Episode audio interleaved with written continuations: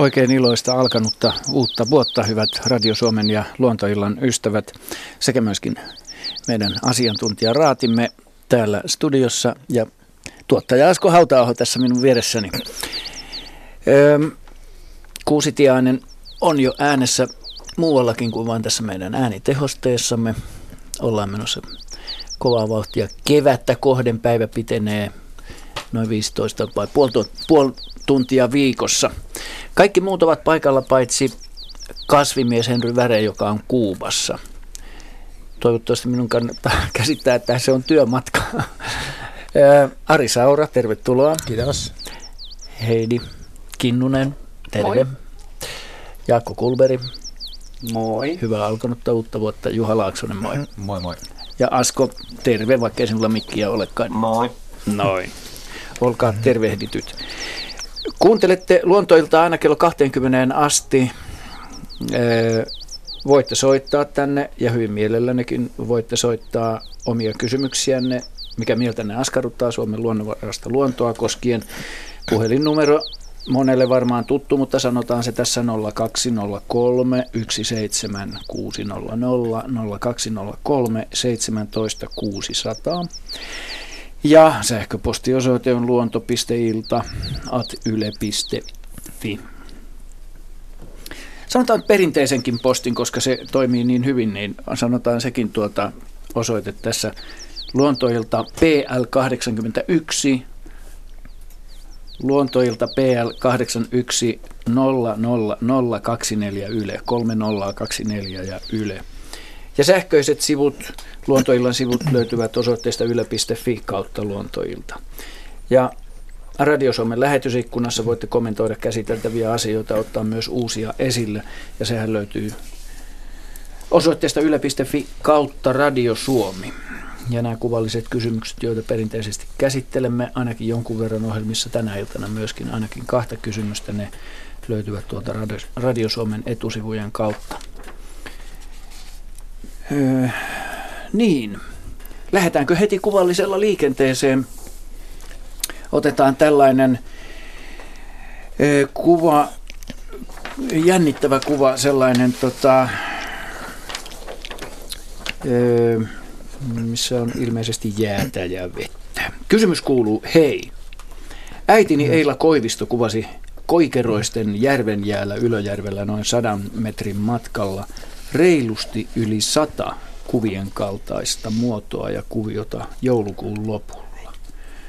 Mistähän mahtaisi olla kyse? Tällaisia uposavantoja, eli ei kyseisellä olevalla järvellä ennen ole näkynyt, eikä jäällä ole kukaan liikkunut, jos näitä on ollut satoja. Tämä on tämmöinen, kerrottakoon niille, joilla ei ole mahdollisuutta nähdä tätä kuvaa, niin tämä on vähän niin kuin, jos sanoisi kuusen juurikko alhaalta päin katsottuna – ilman tietysti niitä maita, pelkkä juuristo. Et se on tämmöinen monisakarainen kuvio, aukko jäässä, tähdenmuotoinen voisi sanoa joku. Mitäs tämä kaikki katsotaan tässä nyt? Katsotaan Ari Arin, Arin suurtaan, niin. No, lähdetäänpäs liikkeelle sitten tästä. Tota, Tämä alkanut talvihan on ollut aika erikoinen siinä mielessä, että säätilat on ollut erittäin vaihtelevat. Että on ollut hyvinkin lauhaa ja sitten on ollut semmoisia äkillisiä, nopeita, kylmiä jaksoja ja sitten taas ollut lauhaa ja kylmää ja lauhaa. Ja tota, niillä alueilla, missä nyt oli niin kylmää silloin joulukuun alkupuolella, että järvet pääsi jäätymään, niin tuli ihan yhtenäinen kiinteä jääpeite monin paikoin. Mutta että sitten tämmöisen kylmän jakson jälkeen, kun tuli taas lauha sateinen aika, niin tuli vettä järvien jäällä hyvin monessakin paikassa. Ja silloinhan se jää pyrkii nousemaan sieltä veden alta ylöspäin, jos siinä tulee päälle vettä. Ja se saa aikaa sen, että jos siinä jäässä on pienikin halkeama tai reikä, tai esimerkiksi pilkkireikiä, esimerkiksi sellainen alue, missä on pilkkiöitä käynyt, että siellä on reikiä, niin se jäälle satanut vesi, niin se lähtee virtaamaan siitä niistä reistä alas. Ja tästä kuvion muodosta näkee, että se vesi on mennyt niin kuin jäältä tuonne jään läpi sinne jään alle päin. Tämä kuvio on sen muotoinen. Et merellähän on tapahtuu niin päinvastaistakin liikettä. Tää, nämä samat matalapaineet, jotka aiheuttaa näitä lauhoja, sateisia jaksoja, niin merellä aiheuttavat sitä, että merivesi nousee. Siis merivesi on hyvin voimakkaasti tänä talvena pumpannut ylös ja alas. Et siinä on ollut toista metriäkin pinnan korkeuseroa. Ja silloin, jos merivesi on nousussa ja se on jäässä jo se meri, niin silloin tapahtuu se päinvastainen liike, että se vesi purkautuu sieltä avannosta ylöspäin. Ja silloin tämä kuvio ei ole tämän näköinen, vaan se syöpyy tavallaan sieltä alta päin. Mm. Sitten tulee semmoinen uven avanto, joka voi olla hyvin vaarallinen sille, että se on aika pieni ylöspäin, mutta että sitten se on hyvin ohut. Se jää sieltä alapuolelta. Se on vähän erinäköinen se reikä, mutta tästä Tästä kuviosta voi päätellä, että sadevesi on mennyt reiästä alaspäin ja sitten välillä on ollut taas pakkasta, että se on päässyt jäätymään ja sitten taas on ollut lauhaa ja satanut vettä mm. ja vesi mennyt alaspäin. Ja näitä tämän tyyppisiä reikiä just tänä talvena on aika paljon monillakin järvillä. Saattaa olla, että joillakin järvillä ei ole aikaisemmin niitä havaittu ja nyt on vielä se tilanne, että tässäkin, tästäkin näkee, että siellä ei välttämättä ole lunta, joka olisi peittänyt näitä niin. ohuen jäähän jäätyneitä uvenavantoja silloin ne jäävät näkyviin. Hmm. Tämä on siis tuolta Ylöjärveltä siis öö, Pirkanmaa. Pirkanmaan, hmm. joo, sieltä lähempään niin kuin, sanotaan nyt länsi, mieluummin Länsi-Suomesta kuin Itä-Suomesta. Ja siellä on tota monia semmoisia alueita, että se on aika vähälu, vähäluminen ollut tämä talvi. Ja silloin mm. nämä jää helposti näkyviin, nämä tämmöiset avannut, kun ei lunta saada päälle. Sinähän se varmaan hienon näköinen, kun näkyy koko se alue, missä näitä on. Joo, mutta tänä talvena kannattaa tosiaan varoa.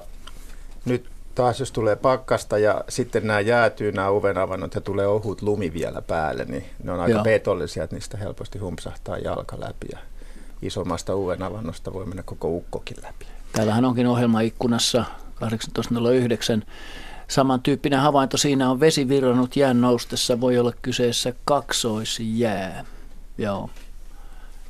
Joo, siis s- sittenhän tapahtuu helposti semmoista, että jos sitä vettä kertyy jään päälle ja tulee pakkasta, niin tulee tavallaan semmoinen kohvakerros, mm-hmm. että siinä on ohuempi jääkerros ensin päällimmäisenä ja sitten on vettä välissä. Ja sitten se varsinainen teräsjää, joka on jäätynyt heti ensimmäisenä silloin kovien pakkasten aikana, on siellä alimmaisena. Joo. Ja sitten jos on vielä lunta päällä, niin se voi olla hyvin monikerroksista. Ja näitä kohvakerroksiakin voi olla useita siitä. Mm. Että se, on, tota, se riippuu hyvin paljon just näistä säätilan vaihteluista, että minkälaiseksi se jää sitten muodostuu talven mittaan. Joo, hienoja kuvioita. Tämän kuvan oli lähettänyt Kirsi Kiuru. Kiitoksia Kirsille siitä. Nyt kun meillä ei ole vielä soittajaa vai kohta tulee, niin katsotaan, katsotaan täältä. Haluatko Juha kommentoida? Ei, jo, mä ajattelin vaan, mä vietin vuodenvaihteen jälkeen niin muutamia päiviä Mäntyharjulla ja oli, oli tosi hieno jääpeitä ja vähän lunta jään päällä ja tehtiin luistiratoja sinne ja kaikkea tällaista, mutta se, se jään ääni, kun tuli se kova pakkasjakso, mikä nousi 25 asteeseen, niin sieltä jäältä kuului, se oli, se oli, en ole oikeastaan ikinä kuullut niin hyvin tämmöistä jään kuminaa, kun tulee halkeamia. Mä en, mä en ihan tarkkaan tiedä, mitä sillä tapahtuu, mutta semmoisia semmoista pitkää kuminaa ja, ja tietyin väliajoin. Useita kertoi kuitenkin niin kuin tunnin aikana. Mutta jo, sehän, Tarkoittaako se sitä, että kun tulee railoja? Joo, se kun se pa- pakkasen kiristyessä, niin se jää tavallaan kutistuu ja sitten kun tuota, siellä lähtee niin kuin railo halkeamaan, niin sen voi kuulla, kun se menee koko selän läpi semmoinen railo. Vähän niin kuin semmoinen ukkosen jyrinä. Joo.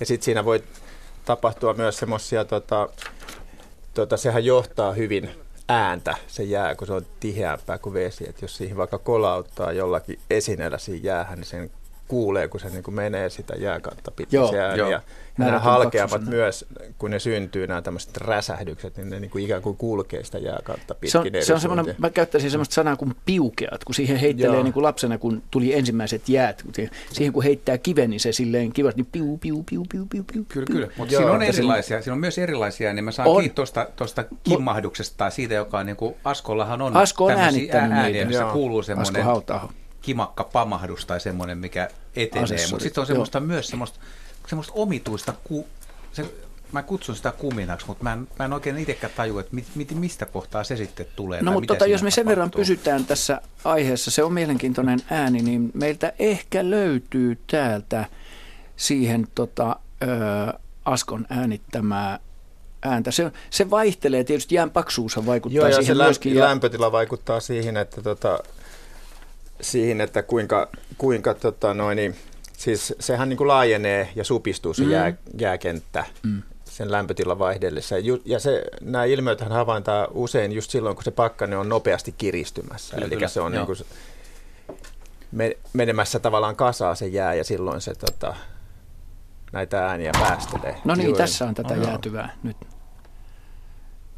Jäätymisen ääniä.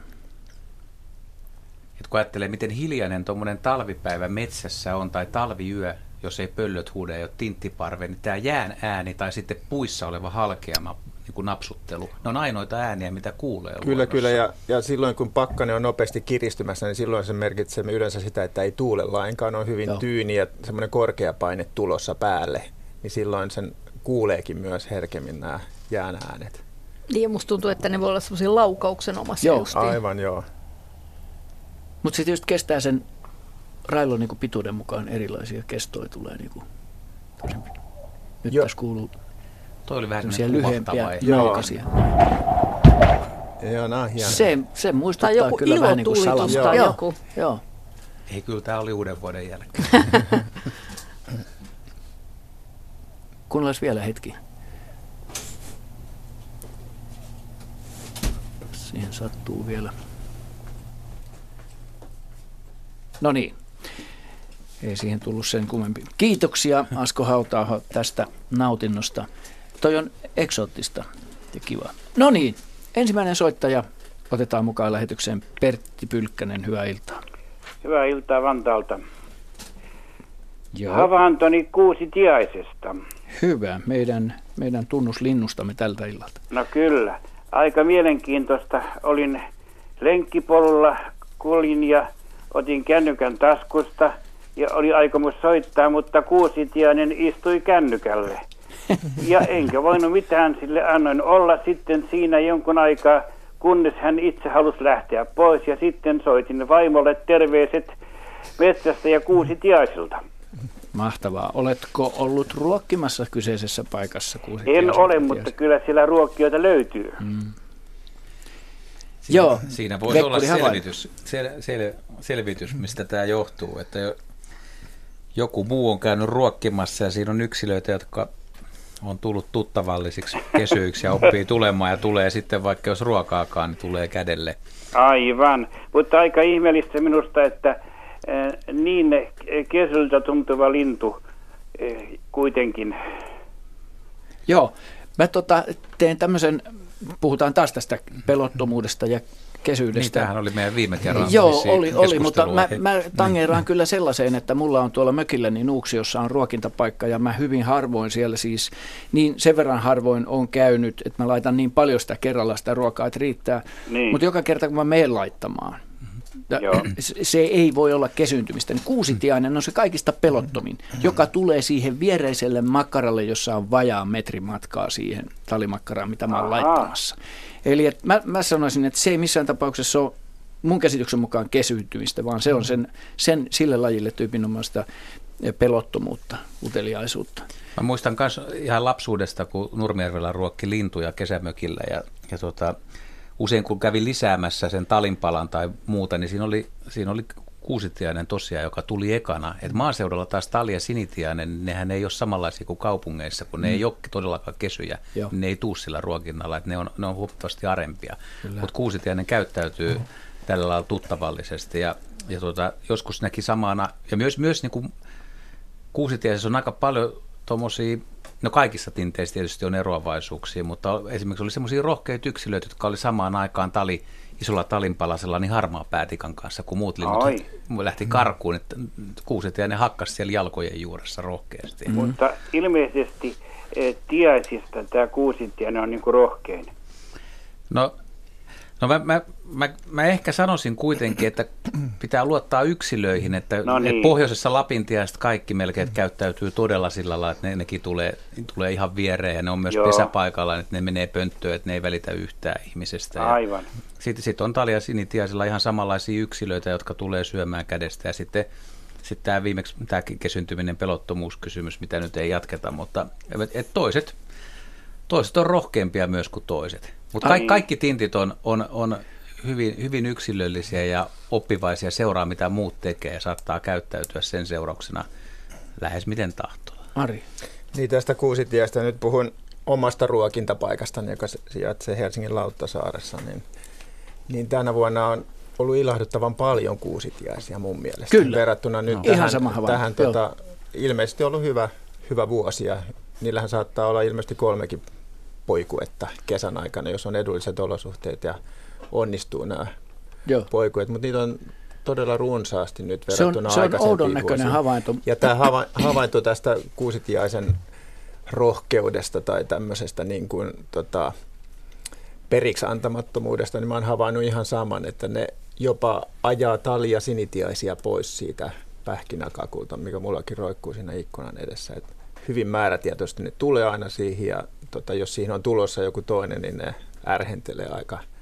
Tietysti niissä, niissäkin on yksilöllisiä eroja, mutta nimenomaan tämä on kiinnittänyt huomiota kyllä. Että, Aika Mas- mielenkiintoinen havainto. joo. Kyllä, mä allekirjoitan kaikki mitä Ari sanoi, mutta pikkasen mä kritisoin kolmea pesuetta. Et mä veikkaan, että kyseessä on kuitenkin pääsääntöisesti silloinkin, kun menee hyvin, niin on kaksi. Mm. Mutta se, se jotkut aloittaa hyvin aikaisin, jotkut yksilöt aloittaa hyvin myöhään ja voi olla vielä elokuussa. Niin joo. mutta, mutta mä, mä en... Nyt kahdella mennään. Kahdella kuin- mennään joo. kuitenkin, mutta kaikki muut pitää täysin paikkaansa. Nämä oli elokuuta kuitenkin. Ei, ah, toi oli elokuuta. No Joo. joka tapauksessa, joo. Me puhuttiin Joo. vain tästä poikueden. Hei. Kyllä. Jos, jos saa tähän vielä, vielä tota, pohtia Saa. tätä eläinten käyttäytymisen ähm, ikään kuin ulottuvuuksia, niin yleensä tai viime aikoina on ajateltu niin, että rohkeus ja periksiantamattomuus, jotka tässä niin kuin yhdistettiin, niin että ne olisi kuitenkin tämmöisiä itsenäisiä persoonallisuuspiirteitä ja myös eläimillä voisi olla näin. Ja, ja se, että, että joku yksilö sattuu olemaan sekä rohkea että perksiantamaton, niin on jännittävä yhdistelmä, mutta sen lisäksi voi olla niin, että on vain rohkea, mutta on valmis antamaan periksi. Tai sitten, mm. miten mä sanoisin, ujo ja varovainen, mutta periksi antamaton, joka mm. on ihan yhtä lailla mahdollinen yhdistelmä. Voisiko tässä olla Juha semmoinen ajatus, että kun, kun kuusitiainen on ruokinnalla melkeistä valtalaji, että normaalisti se on sinitiainen ja talitiainen ilman muuta, hömötiaisia jonkun verran ja kaikista vähiten tänä vuonna töyhtötiaisia. Mutta kuusitiainen on niin, kuin niin runsas, että, onko siinä myöskin jotain vaellustekijää, että ihmisethän vaeltaa, että voisiko olla niin, että jos pesimätulos on ollut hyvä, mutta se ei selitä niin kuin kaikkea sitä runsautta, mitä nyt tässä mä, mä näköjään en muista suoraan sanoa, että minkälainen viime syksyn vaellustilanne oli. Jaska huutaa heti sieltä. Että se, Tuossa oli pari kaverin kanssa samalla kun laitettiin perhospyydykset öörössä pimeäksi, niin lumihankien keskellä, niin pari päivää katteltiin lintuja ja siinä kävi, kävi tota niin, selvästi ilmi, että se oli useampi kuusitiaisia ja hömötiaisia siellä saaressa, joka on vähän epätyypillistä. Yleensä, yleensä niitä ei näy siellä, vaikka periaatteessa kyllä metsää, metsää on, mutta se on vähän niin kuin ulkona kuitenkin. Sen pitää- sijaan, sen sijaan töyhtötiainen on hyvin säännönmukainen. Sen kannat ei mun mielestä juurikaan öörössä vaihtele. Että siellä on monta, monta paria ja usein niin kuin reissulla näkee 340 kappaletta niin kuin Mm. ehkä eri yksilöitä. Mun, mun on tähän kuusitiaiseen lisättävä kuitenkin se, että kuusitiaista on tullut aika paljon taajamia ja kaupunkien lintu nykyään. Se on täysin erilainen kuin 2-30 vuotta sitten, jolloin, jolloin sitä pidettiin samalla lailla metsälintuna kuin hömötiasta, töyhtötiasta. Ja nyt kun niitä on täällä, joka, niin myös ihmiset kiinnittää huomioon ja, ja se, että kuinka paljon se todellisuudessa sitten on, se on runsastunut. Se on ihan selkeää, että sen huomaa Helsingissäkin, mutta ja heidät osoittaa Heidi. tiukasti. En, en, en missään tapauksessa vastusta, vaan päinvastoin beesaisin ja sanoisin, että voisiko ajatella, että runsastuminen johtuisikin siitä, että se on laji, jolla olisi sellaista, miten mä sanoisin, geneettistä potentiaalia rohkeuteen. Ja voisiko ajatella vaikka niin, että äskeinen soittajahan oli myös Vantaalta ihan selkeästi urbaanista, yliopi- ym, urbaanista ei yliopistosta, vaan ympäristöstä. Ja tota, voi olla urbaanista yliopistostakin toki, mm. mutta tota, voisiko ajatella niin, että juuri urbaanissa ympäristössä ne lajit yleistyvät, joilla on ikään kuin tämä kyky rohkeuteen. Mutta kyllä toi jotenkin, onko ruokinta sitten Ehkä yleistynyt helpommin. niin paljon, että se selittäisi tämän kuusitiaisen rohkeuden, koska kyllähän ruokintaa, esimerkiksi sinitiainenhan on todetusti jo pitkän ajan talviruokintojen ansiosta runsastunut Suomessa. Jos mä ajattelen omaa lapsuuttani 1700-luvun loppupuolella, niin, niin sinitiainen, ei, sinitiaista tuskin Kymenlaaksossa oli näkyvissäkään. Se oli talitiainen, oli ehdottomasti valtalaji ja punatulkku ja sitten jo, jopa Kouvolassa, jopa siis töyhtötiainen oli, oli niin kuin – tuttu lapsena, mutta sinitiainen ei ollut. Se tuntui eksoottiselta lintukirjaa katsottaessa ja sehän on pärjännyt kyllä se jo pitemmän. Eikö se vaatisi pikkusen, pikkusen pidemmän ajanjakson? Tässä tämä nyt kuitenkin kuusitiaisen kohdalla, mä huomaan niin kuin nyt ihan tästä talvesta, jos puhutaan, niin kysymys ja hömötiäinen taas, eikö se ole Juha Taantualla? Siis sekä hömötiäinen että töyhtötiäinen on talvilintulaskentojen mukaan vähentynyt radikaalisti, siis todella voimakkaasti. Että se, et, et siellä menee niin kuin hömötiäisellä erittäin huonosti. Joo. Ja kuusitiainen, jos me päätetään tämä keskustelu, että se on sinnikäs. Se on sinnikäs ja sillä menee hyvin. Niin eikö silloin se, aika, muisen isot, isot poikuetkin silloin, kun onnistuu hyvin? Että se joo, ja ne, se... niitä on todella myöhään havaittu, mm. niitä sinne, siis näitä uusinta poikueita, ihan siis syksylläkin. Joo. Siitä on mm. täälläkin keskusteltu. Ja, ja sinänsä sinitiaisella ja tuolla, äh, tuolla tota niin, kuusitiaisella on yh, yhteistä se, että ne on molemmat pystynyt hyvin niin kuin, erillisiä havupuualueita ympäri mm. levinneisyysaluettaan niin kuin kolonisoimaan. Niitä on siis Lähi-idässä ja pitkin tämmöisellä hyvinkin eristyneillä alueilla. Että, että kyllä se niin kuin kuvaa sellainen niin kuin fleksibiliteettiä ja sopeutumista ja tietysti useimmille tiaisille tyypillistä vaelluskäyttäytymistä. Joo. No niin, päätetään tämä teema tähän. Kiitos Pertti soitosta ja mukavaa talven jatkoa. Ee, sanotaan tämä numero tässä näin, soit, mihin voitte soittaa hyvät kuuntelijat vielä 0203 17600 ja sen perään kehotus käyttäkää sitä numeroa rohkeasti vaan mobiilia händyyn ja soittamaan tänne. Voi kertoa myöskin havaintoja, ei ole välttämättä pakko esittää jotain kiperää ja viisasta kysymystä. Seuraava soittaja kiperä ja viisaan kysymyksen kanssa, Veikko Nenonen Savitaipaleelta. Hyvää iltaa. Hyvää iltaa. Tervetuloa mukaan Ku- lähetykseen. Kiitoksia. Oli kiva kuulla noista tiaisista. Minulla niitä on joka sorttiin, jopa pörssötiaisetkin käynyt tuossa ruokintapaikalla. Mulla on nimittäin oma kotitalo Metikön keskellä ja tuota, mulla on siinä käynyt sitten näitä muita, varsinkin keltasirkkuja lum, ja mahoton, mahoton lauma päivittää, mutta missä ovat punatulkut? Jaa, Tota, saanko sanoa tähän heti alkuun? Tämä on mielenkiintoinen, kun soitat Savitaipaleelta. Mä eilen juttelin paikallisen savitaipalelaisen kanssa ja hän kysyi multa, miksi linnut ovat niiden kovien tämän joulun alus pakkasten jälkeen hävinnyt hänen ruokintapaikaltaan kokonaan ja ainoa lintu, jota siinä käy, on punatulkut. Tämmöinen havainto myöskin Savitaipaleen suunnalta. Mitä sanoo tähän Juha? Mitäköhän tähän nyt keksisi mm-hmm. sitten? Toisilla on punatulkku ja toisille ei. ei että, nä, näistä tulee, useinhan saattaa tulla just niin kuin PP tuossa sanoi, että tietyillä paikoilla – on kateessa ja tietyillä paikoilla, mutta mä en niin tätä suurta trendiä esimerkiksi näe, että, on, onko niitä, itse on tänä talvena nähnyt ihan kohtalaisen runsaasti. Mä, Samoin. Mä yritin kysellä eilen, mm. tiedätkö Veikko vastata tällaiseen, mitä eilen kysyin ystävältäni Savitaipaleen suunnalta, onko siellä kuinka paljon ö, ruokintapaikkoja ja kuinka lähellä ne on toisiaan? Onko näiden ruokintapaikkojen välillä niin kuin sinne ympäristössä suurta eroavuutta, niin että voisi kuvitella, että tämä syövä lintukanta vaihtelee paikkaa syystä tai toisesta nopeasti. Että, että yhdessä paikassa on jonkun aikaa sitten ne vaihtaa toiseen suuntaan. No kadun toisella puolella on oikein viherpeukalo, joka ruokkii ja sillä on mahdottomasti sitä tapuskaa siellä linnuilla. Hyvä. Että me ollaan niin kuin kadun vastakkaisilla puolilla Joo. ja molemmilla puolilla tässä käy nämä linnut, mutta tuota, en ole nähnyt punatulppia hänellä enkä minun.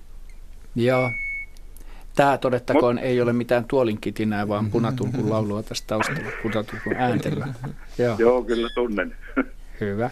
J- joo, niin tämä minua on niinku askarruttanut, kun vuosia takaperin, niin tuota, punatulkkuja kävi kovasti mulla ruokintapaikalla. Niitä oli joskus kun laskin, niin tuota, lähes 20 mm. Mutta ei, ei sitten veri piähti.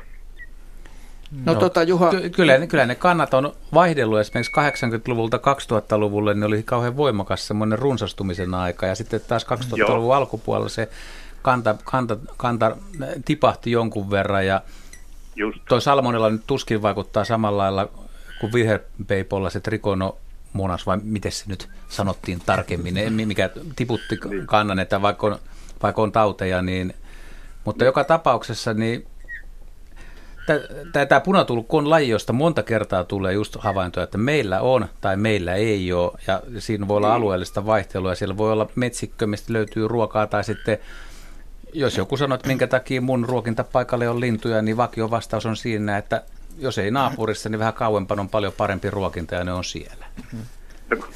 Tässä on naapurilla hirveän hyvä ruokintapaikka me molemmat tuota, kyllä on tehty hyvät havainnot.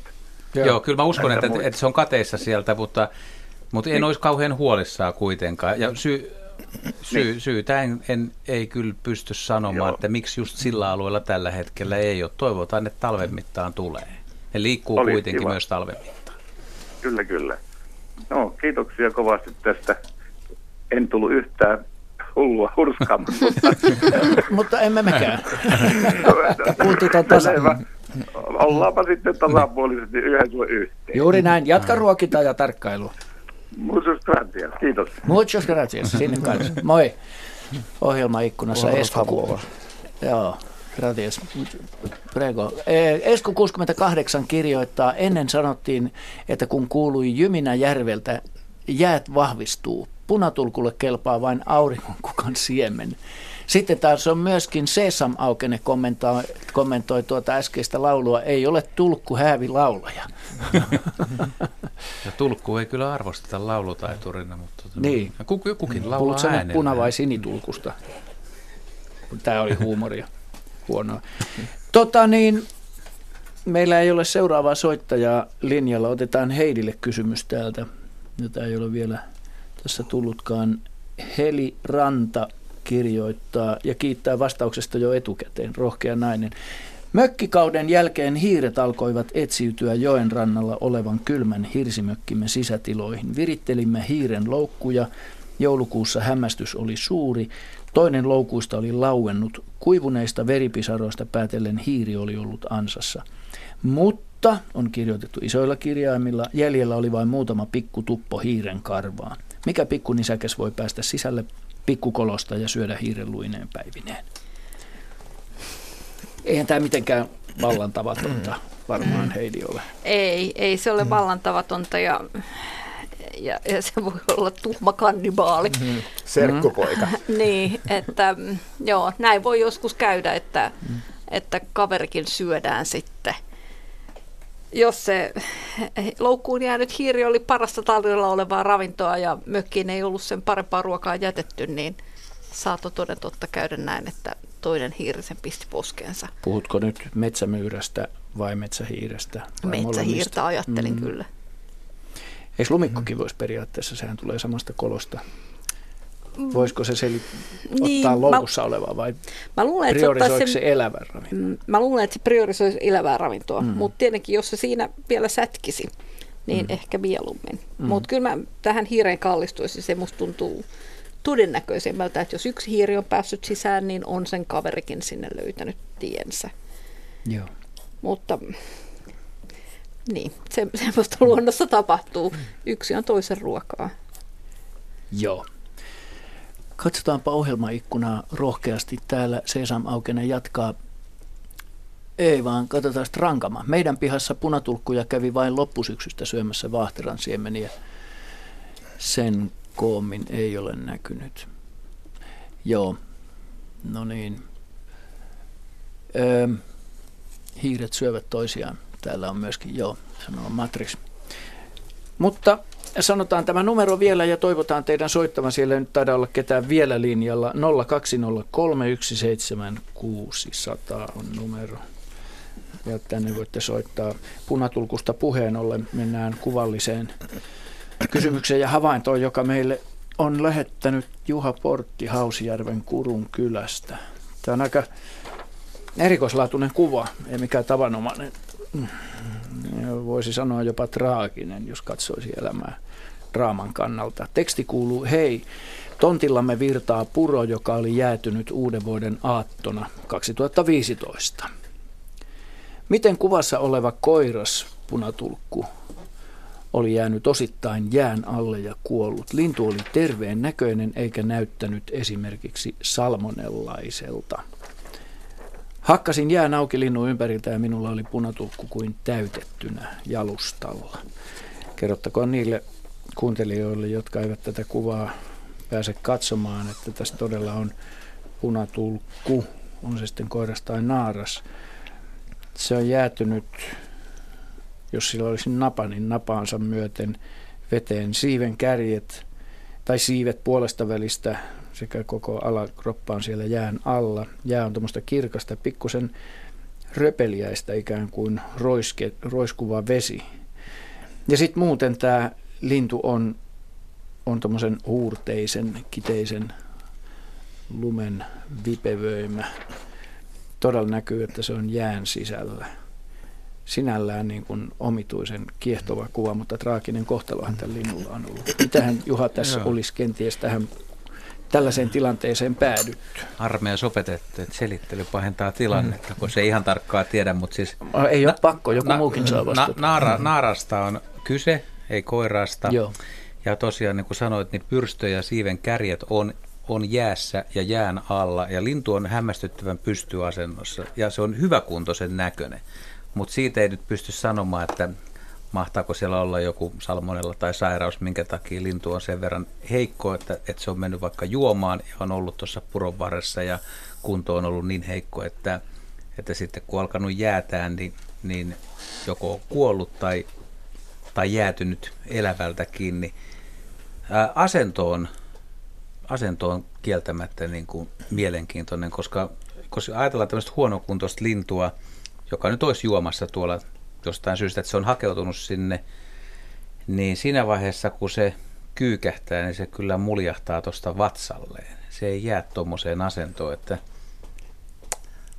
Mulle ei ole tähän sataprosenttista Mutta kyllähän, kyllähän tota, siis jos se on salmonellainen ja heikentynyt eikä kuollut vielä, niin kyllä se mm-hmm. kyhjöttäisi tuollaisessa mm-hmm. asennossa, voisi kyhjöttää. Tämmöisessä pystyasennossa. Niin, mm-hmm. niin kyllä, kyllä, kyllä mun mielestä, mun kokemuksen perusteella, niin, ja punatulkkuhan on näistä salmonella herkimpiä jo sen takia, että se syö niin kuin ruokintojen alla, missä saattaa olla muiden lintujen ulostusta. No se mm. siitä, mutta, mutta silti niin mä pitäisin mahdollisesti sitä, että se on kyykähtänyt mm. tai jäänyt siihen kyhjöttämään. Ja jostain syystä, että esimerkiksi vesi on silloin noussut niin mm. sen, sen niin kuin jalkoihin ja pyrstön kärkeen, että se on jäätynyt siihen kiinni, jolloin tota asentoa mm. varsinkaan semmoinen heikentynyt kuntoinen ei pääse enää millään korjailemaan. Niin että se voi olla mahdollista, että se on niin kuin jäätynyt siihen Ja sitten vesi on noussut. Mutta, mutta miten se nousisi sitten niin kuin näin korkealle, jos se on jo ehtinyt jäätyä kerran kiinni sinne? Vai et, onko se sitten ollut niin tosiaan heikko, että se usko, että se olisi, et, et jos se on huono kuntoinen ja se on jäätymässä, että se tosiaan ehtii se vesi jäätymään, että se lintu pystyy niin. olemaan pystyssä elävänä. Että se ei mm. tosiaan Se vesihän nostaisi sitä, varsinkin kun se on noin korkealla. Se on äh, kyllä, mä, kyllä mä mm, ymmärrän, no, mitä ajetaan takaa, mutta mm. jotenkin tuntuisi siltä, että se kun tämähän on, tämähän on jopa niin kuin elävän näköinen. Aivan mm. oikein. Ja sitten jos katsoo tätä vettä aivan oikein, niin kuin Asko Hautaaho tätä kuvaa mm. katsoessa, katsoo ympärille, niin tässä, tässä on ikään kuin roiskeita tässä ympärillä, että olisiko se voinut, mutta eihän vesi niin nopeasti mm. jäädy, että kun sitä niin se on, vi- jos se on vielä puro, purovesi, että se on virtaavaa vettä, mm. niin ei se nyt, jos se on ihan normaalikuntoinen punatulkku ollut, niin ei se siinä ole jäänyt jäätymään. Sen verran mm. hidasta se jäätyminen on. Että kyllä siellä jo joku ongelma on ollut tällä linnulla.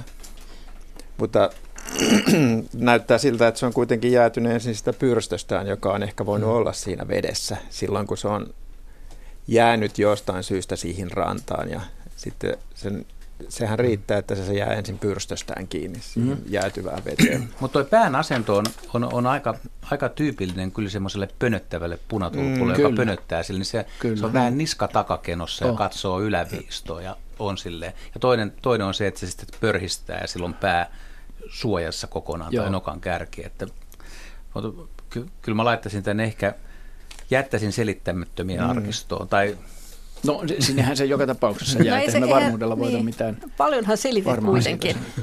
miten, miten ajattelet, kauanko se voisi olla tuossa ennen kuin joku toinen tulee sitä syömään? Niin, se on hyvä kysymys Heidi toikin, että, että mitä, riippuu mitä siinä ympärillä nyt sitten on, mutta Esimerkiksi silloin, kun huonokuntoiset kyhmyjoutsenet on, on jäätymässä kiinni, niin kyllä siinä aika nopeasti on ottajat ja saaristossa esimerkiksi merikotkat, niin nehän leijailee, ne näkee jo sen tilanteen, kun kyhmyjoutsenet on semmoisena kylmänä jäätalvena jäätymässä, niin nehän odottaa siinä ja siinä on myös merilokkia ja harmaalokkia paikalle, että siellä, siellä odotellaan, että kohta päästään syömään, niin kyllä, kyllä aika nopeasti voi olla, että joku pienempikin lintu, harakka, iso lepinkäinen,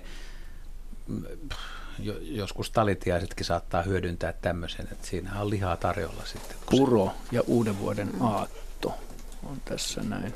Joo. Oliko silloin kylmä? Mitä se oli? Tämä 2015. 2015. Joo, joo, joo. Oli, oli, oli, muuten kylmä. Joo. No niin, mutta mut, mut, siis ratkesi. Ku, kuva, on, kuva, on, kuva on hieno, tai Eri, erikoinen. Hieno. Erikoinen, hyvin erikoinen. Sen tekee erikoiseksi se, että siinä on niinku kauhea tilanne, jossa tämä lintu on niinku rauhallisen näköinen. Mm. Eli hän on hyvin seesteisesti ottanut elämän rajallisuuden vastaan. Me otamme seuraavan soiton vastaan. Yrjö Sipillä Riihimäeltä on seuraava soittaja. Hyvää iltaa. Iltaa, iltaa. Kuule, mulla olisi oikeastaan kaksi kysymystä. Joo. Nyt te puhutte noista tinteistä, niin mm-hmm. me ollaan kiinnitetty huomioon semmoista mäntyharjulla, kun on ruokinta-automaatti ja siinä on se piana ympärillä, ettei ne valu maahan. Meillä on niin kuin auringonkukkaa ja maapähkinää siinä, niin kaikki nämä tintin eri lajit, niin tota, käy aina siinä itse lintulaadalla. Mm-hmm. Mutta sitten siinä on punatulkkuparvi, semmoinen kymmenkunta. Aina ne menee siihen maahan, mitä mm. tintit on varistanut. Ne ei koskaan mene siihen lintulaudan pianan päälle. Mm. Et se on ihmetyttänyt. Ja sitten toinen on se, että tämä kuukkelin levinneisyys. Siitä se Hannun kuvia mä oon katsonut pienen ikäni, niin kyllä mä väitän tunnistavanne kuukkelin. Ja mm.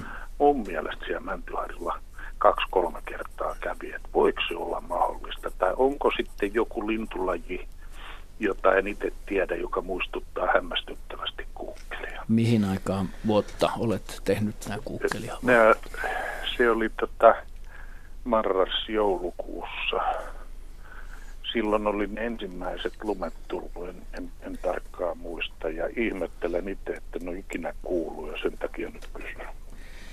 Se, se olisi erittäin kova havainto. Mä, mä, en, mä en tunne niin hyvin Mäntyharjun linnustoa, mutta epäilen, että siellä jo moniin moniin vuosiin, kymmeniin vuosiin havaittu kuukkeli. Ja, ja tota, tu, o, se oli syksy. Onko varma, tunnette pähkinähakin esimerkiksi, jos on nopeasti? Ei, tämmönen... tämä on nyt se osuus just Joo. niin, että mä, mun täytyy kun... katsoa, että mä itse olen 90 prosenttisen varma, että mä olen sotkenut sen johonkin toiseen mm. lajiin, mutta mä, niin kuin äsken totesin, Joo, sen Mutta mut närhen te tunnette. Totta. Hyvä, joo, selvä.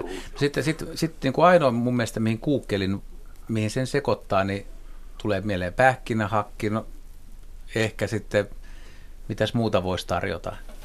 Ei, eipä, eipä oikein muuta, mutta, mutta jos, jos siellä on kuukkeli tai on nähty, niin se olisi, se olisi kyllä... Mm. Lapin tiaisen värihän on... Eri, erittäin erittäin merkittävä olisi? havainto sinänsä. Iso koska niin, se on eri värinen. Taas. Se on ihan eri, eri värinen. Onko ne samankokoisia kuin kuukkeli, että kuukkelihan on suht kohti isokokoinen? No kyllä. Pähkinähakki on, pä, pähkinä, no, mutta ei, ei, isolepinkä on ihan eri muotoinen ja eri värinen, mutta mm. hakki, vaikka, vaikka sillä on valkoinen pilkku vatsa, niin se on yleisväriltään ruskea. Kun se nopeasti lehahtaa, niin se on tämmöinen ruskean näköinen lintu ja se voisi ehkä jotenkin Joo, tulla se, mieleen. se oli siinä maassa, missä ne punatulkutkin on, siinä takulla ei ollut valkoisia täpliä. Ei ollenkaan. Takia, ei ollenkaan. Ja ruskea, ruskea puna, pun, punaruskea pyrstö, kun se vielä levitti sen, että se oli kyllä ihan niin kuin paus, kun mä en ehtinyt ottaa kuvaa, mutta no, kyllä sit, ensi vuodessa, jos mä saan, saan, saan siitä kuvan, niin mä lähetän tämän. Ehdottomasti kannattaa tehdä. Punainen. Eihän se tietysti mahdottomuus ole. Eihän se täysin ulos suljettu ole, mutta No sitten hei se eka, eka kysymys, että tota, no niin. minkä takia ne punatulkut menee siihen maahan eikä siihen laudalle? Sehän on lajityypillistä. Niin, use, usein ne tykkää syödä maasta, mutta jos on isompi lintulauta, niin kyllä siellä saattaa rouva tai herra lautaakin pitää hallinnassa ja estää muita tulemasta. Mutta jos se piana on hyvin kapea, niin punatulkku on mun mielestä vähän niin kuin muodolta ja tavoilta ja silloin hyvin heik- heikon olosta, että se on vähän kömpelö, että jos se ei pääse siihen kunnolla parkkeeraamaan, niin se mielellään – tosiaan syö maasta. Mutta jos on esimerkiksi avolintulauta, niin kyllä ne silloin on siellä. Että, niin kuin... Aika hyvä. Meillä tyydytettiin uteliaisuus. Kiitoksia teille. Hienoa. Kiitos ja kivaa Joo. talven jatkoa. samoin, samoin. Kiitos. Hei. Nimimerkki tai nimi Savon rannan Shakaali kirjoittaa kysymyksen täällä meidän lähetysikkunassamme. Kaadoin metrin paksun koivun, jonka latvassa istui varis. Muutama minuutti sen jälkeen, kun koivu kaatui, sama varis tuli pyörimään kaatuneen koivun latvan kohdalle, taivaalle. Mistä varis tiesi, missä se latva oli ollut, kun se ei sitä enää voinut nähdä? Onko variksella joku GPS-anturi, jolla se tiesi latvan sijainnin? Tämä ei nyt kerro tämä tarina, että onko se, se variksen päivittäinen vakiostajauspaikka. Niin, jos näin oli, niin varislinnuillahan on erittäin hyvä muisti ja On. ne saattaa niin kuin, hakeutua samaan paikkaan, jossa ne on ollut aikaisemmin istumassa ja täystymässä. Mm-hmm. Niin en pidä mitenkään ihmeellisenä sitä, että se saapuisi siihen kohtaan, missä se on tottunut istuskelemaan ja sitten mm. tietenkin kun huomaa, että siinä ei enää sitä koivua, niin ei se käyttäytyminen varmaan enää pitkälle toistu. Sen verran fiksuja otuksia ne kuitenkin on. Tarina ei kuitenkaan kerro, että istahtiko se siihen ilmaan ikään kuin oksella. Kai se oli katsonut, ettei siinä ole. No, okei. Okay. Joo, hieno kysymys. Emme löydä siihen tämän kummempaa vastausta. Seuraava soittaja eh, ehditään vielä ottaa ennen merisäätä Sirpa Selenius. Hyvää iltaa. ilta. Niin, Kysyisin tota noin tuosta mäyrästä. Miten harvinaista se on, kun se kävi lintulauraa tässä pitkän pitkän aikaa syömässä tuossa lintulauran alta. Ja se tuli joka ilta, milloin tämä pitkän tapahtui? aikaa. No se oli tässä ennen joulua vielä, mutta mm-hmm. sitten se hävisi. Ja sitten se teki semmoista, mä luulen ainakin, että se on navetta, mikä on vanha navetta ja siellä on niinku puita, niin siellä oli tehty kolme semmoista ke- kuoppaa, mihin oli tehty tarpeet. Mä heitin sinne lun, tota, hiekkaa päälle, niin sitten se niinku hävisi. Toikiikohan se jotain reviiriä sinne vai mitä se teki? Joo, Heidi. No tota, joo, jos aloittaa tästä kakkakysymyksestä. On, on tyypillistä, että ne mäyrän kakat on siellä rivireen rajoilla ja ne on todella usein semmoisissa pienissä kuopissa. Ja ne on kaikenlaisia polkuja pitkin, joita ne se kulkee, tai jossain kulmauksessa tai semmoisessa, ja ähm, käymälöiksikin niitä joskus sanotaan. Ähm, minkä näköisiä ne kakat oli, katoitteko? No semmoisia mustia pötköjä ne oli.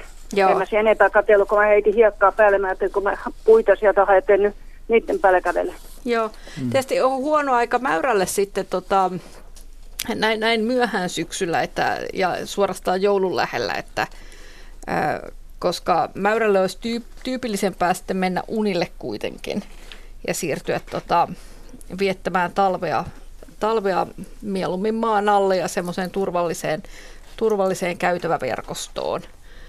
Että No ei se mitään, se meni sitten tänne naapurin puolella, kun naapurilla on kanssa, niin naapurirouva jutteli, että hänellekin tu- tuli, että se hän oli nähnyt oikein, kun se selkä oli siellä, kun hän oli kanssa joku puuliitari, missä se oli tehnyt kanssa samalla lailla. Okei. Se varmasti sitten niinku siirtyi sinne, kun Mitäkään mä sinne- peitin ne kasat. Joo. Tietysti vähän hassua, että se ei ollut löytänyt sitä talvipaikkaa ja jäänyt sinne, mutta tota, ja ma, minkä takia se sitten, senhän täytyy olla sitten käynyt syömässä ja kaikkea, kun sitä ulostettakin edelleen tuli. Että, Joo, joo, se kävi syömässä siinä, se oli pitkän pitkän aikaa aina ja se oli niin kesyyti, vaikka mä kattelin niin ikkunasta. Sitten kun mä koputin tuommoisessa ikkunaan, se meni vähän matkan päähän, mutta sitten se tuli taas hetken päästä takaisin. M- mitä se kävi syömässä? Aurinkukaa siemeniä. Aa, okei. Lin, lintulauran alta. Okei, joo, joo. No, se, Se, se se on, on harvinaista, kun se joulukuussa vielä, tai joulu ennen tulee tuommoittis. No, se on, se on myöhässä. Ehkä se on ollut laihanlainen ja kokenut tarvetta käydä vielä syömässä. Et jos se olisi ollut syksyllä oikein lihavassa ja pulleassa kunnossa, niin se varmaan menisi kiltisti unille ja pysyisi siellä. Mutta voi olla, että tuommoinen heikompi ravitsemustila yksinkertaisesti johtaa siihen, että on, on pakko käydä tankkaamassa. Ja, ja toki niin tuollaiset rasvapitoiset ruuat silloin tekee terää kyllä, jos, jos on vähän laihanlainen. Ja tietysti nyt tämä on lauha ja Niin myöhästynyt talvi, niin se on pitänyt sen viretilan yllä, eikä Niin, välttämättä, väl, välttämättä on ollut tarvetta mennä Joo. sitten talviunille. Ja toki, takia. toki se läskihän juuri nukuttaa niitä mm. eläimiä, että kun ne pääsee sopivaan sitten- ravitsemustilaan, niin uni tulee Ja paremmin. sitten mä luulen, että tota, kevään poikasi, kun niitä oli tässä kesällä, mä näin itteni kolme peräisinkin tässä pyöri.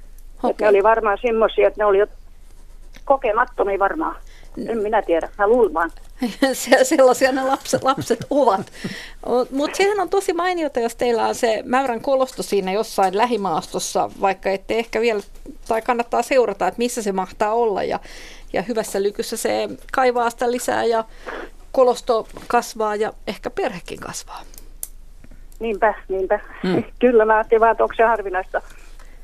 No niin, ehkä se just niin kuin Ari sanoi, että tähän vuoden aikaan liittyy ja jos sitten kyseessä on ollut, ollut yksilö, joka ei ole päässyt vielä niin, niin hyvään ja pulleaan kondikseen, että, että olisi, olisi nukkunut, niin mutta kyllä mä luottaisin, että jos tämä on ihan uusi havainto ja uusi kolosto sille mäyrälle, että se ei ole teillä ennen viettänyt aikaansa, koska näitä kolostojahan käytetään vuosikymmeniä sitten, hyvässä joo. lykyssä vaikka sata vuotta. Jos tilanne on otollinen, niin joo, niin, pyritään vain laajentamaan sitä Niin, kolostoa. te voitte saada sen sukupolvien aikaiseksi vieraaksi. Niinpä, niinpä. Kiitos ja soitosta Sirpa. Linnu, meillä on... Sitten vielä noista linnuista Joo. vielä. Kyllä meillä on ainakin punatuukku ja samat töyhtötiäisiä. Kyllä niitä ainakin täällä päin vielä on. Mahtavaa.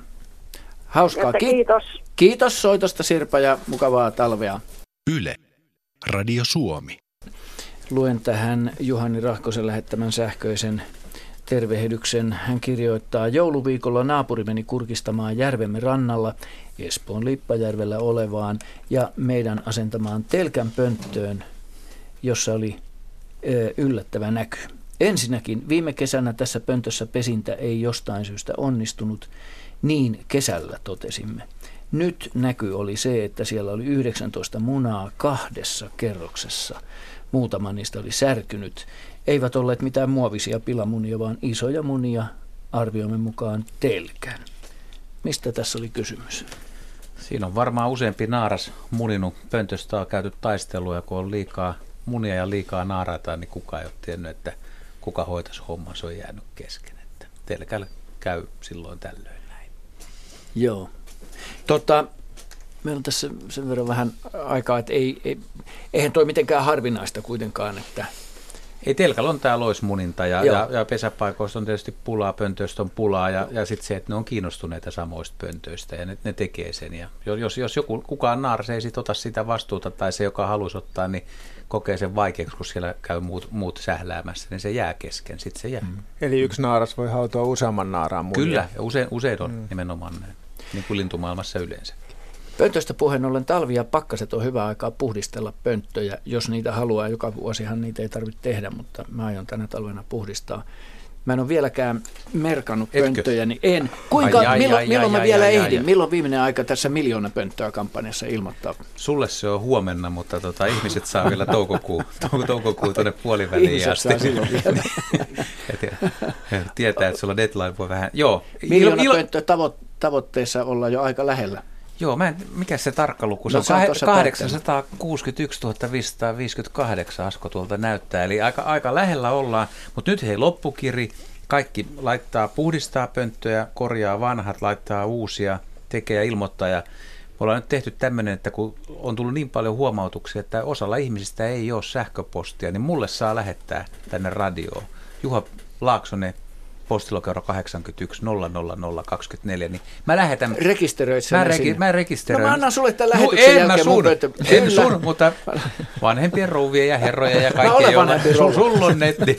Niin, tota, kunta, kunta ja pönttöjen lukumäärä. Ja etana posti niin kelpaa ihan hyvin. Joo, puhuttakoon pöntöistä vielä sen verran, että talvihan on hyvä aikaa myöskin ripustella pönttöjä.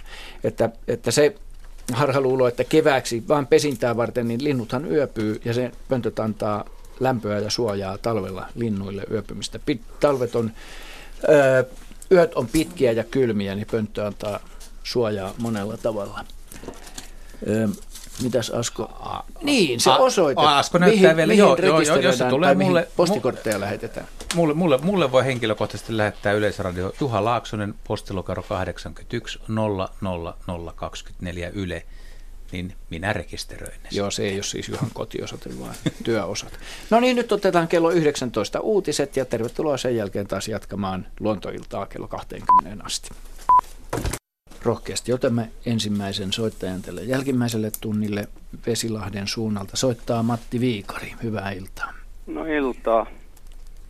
Mitä sinne Vesilahdelle nyt tähän aikaan talvesta kuuluu? Ai mitään, sumusia päiviä. Niin. sumusia päiviä, joo, ja hyvä mettätyökkeli ilma. Mm-hmm. Joo, semmoista tota, rupes kiinnostaan tuossa, kun mä, meillä on tässä talosta järveen joku pari 300 metriä matkaa ja siinä välissä on peltoa ja sitten on tuommoista vesijättömaata, jossa kasvaa kaiken maailman pajukkoa ja leppää ja mitä se lykkääkin. Ja tota, siellä tota noin, kuljeskelee molempia peuroja, valkohäntäpeuroja ja sitten kurkiperhe.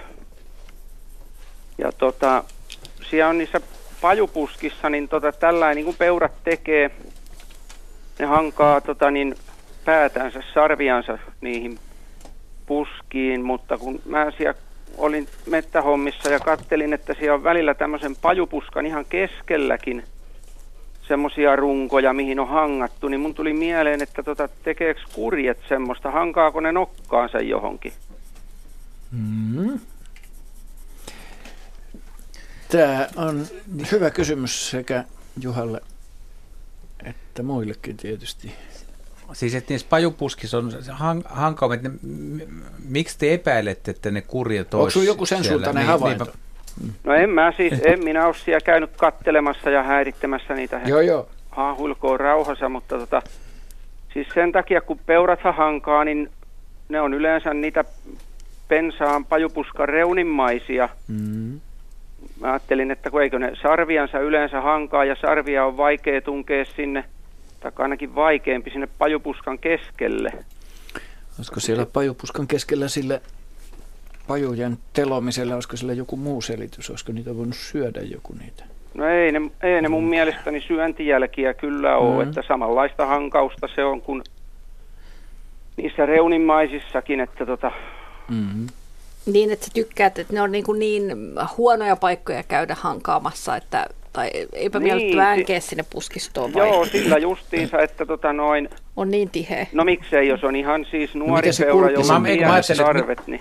Mit, mitä Heidi, jos tota peura kaurit tunkee peräpäätä sinne karvanlähtöaikana, niin sehän luulisi tuommoinen pajupuskan keskelle, kun tunkee takapää ja hankaa siitä, niin kummaltakin puolelta lähtee samaan aikaan. Mä, mä, mä, mulla on niin vaikea tässä keksiä Tämä oli ensimmäinen puoli aika tuntui vähän vaikealta, niin selityksinen, niin että miksi kurki, niin kuin, mitä se siellä, miksi niin. kurki sitten menisi sinne keskelle? Aivan oikein. Et, et, et, voi sekin olla siinä reunoilla. Kurjellahan on, kurjellahan on, kato, kapea kaula ja mm. kapea nokka, niin kyllä se sinne mahtuu. Niin, mutta minkä takia? Mutta miksi se menisi sinne keskelle, tiedä. kyllä sekin voisi reunimaisia hankata.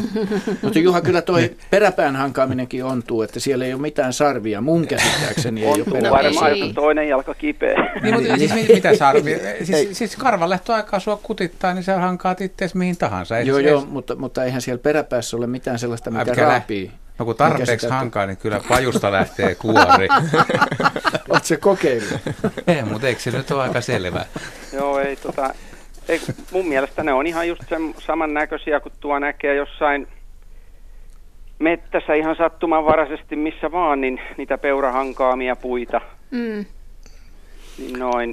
En mä niissä mitään karvoja on nähnyt, että tota, ei mulle semmoinen mieleen Joo. tullut. Ja muuten olisi mennyt ihan läpi meikäläiselle niin peurahankaa minä kaikki, mutta sitten kun mä rupesin katselemaan, että millä ne päänsä saa tungettua sinne puskan sisään, että tota, tietysti jos on, jos on nuori peura, jolla niin, on pienet sarvet. ne on niin- pienet tietysti. No, sa- sanos, tota, multa meni ohi, jos, jos mainitsit niin, että kuinka laaja se pensasalue on ja kuinka keskellä. Montako metriä sinne pensasalueen keskikohtaan Jaa, on? No ei, nyt sillä lailla tuommoinen sanotaan, että jos nyt ö, joku metri halkasialtaan, semmoinen, missä ne, niitä niitä, niitä pajurunkoja okay. on ja ne on jotain tuommoisia viiden sentin ja sitä alle hmm. halkasialtaan, mitä ne hankaa. Että tota... No sinnehän kyllä sarvi ulottuu. Ja kyllähän se tota, nuori semmoinen pienisarvinen yksilö, niin mm. saattaa varmaan pitkän kaulansa kanssa työntää mm. sen päänsä sinne keskiosaankin ja hangata se. Sehän Joo, kun se on ei tossa- ilmeisesti se, ta, se, tota, niin Varsinkin se, kun ne etumaiset joustaa siinä Niin. alla ja sitten tota, Niin. Niin ja se nuorella se sarvi kasvaa ensin niin kuin vähän taaksepäin ja sitten vasta eteenpäin. Et, et tietyllä tavalla se on aika ergonominen tunkea vielä sinne. mm, Mä olin jotenkin käsityksessä, että se on, se on semmoinen viiden metrin halkasia pensaisto. No Siellä en ei. Joo. ei se nyt ihan se, semmoinen ole, mutta Joo. tota noin, niitä kyllä on siellä kuitenkin aika vahva. vesijättöä, tota, ja tuossa kulkee, kulkee tota syyskesästä, niin viime kesänä oli kaksi emää ja kolme vasaa, semmoinen mm. peuraporukka.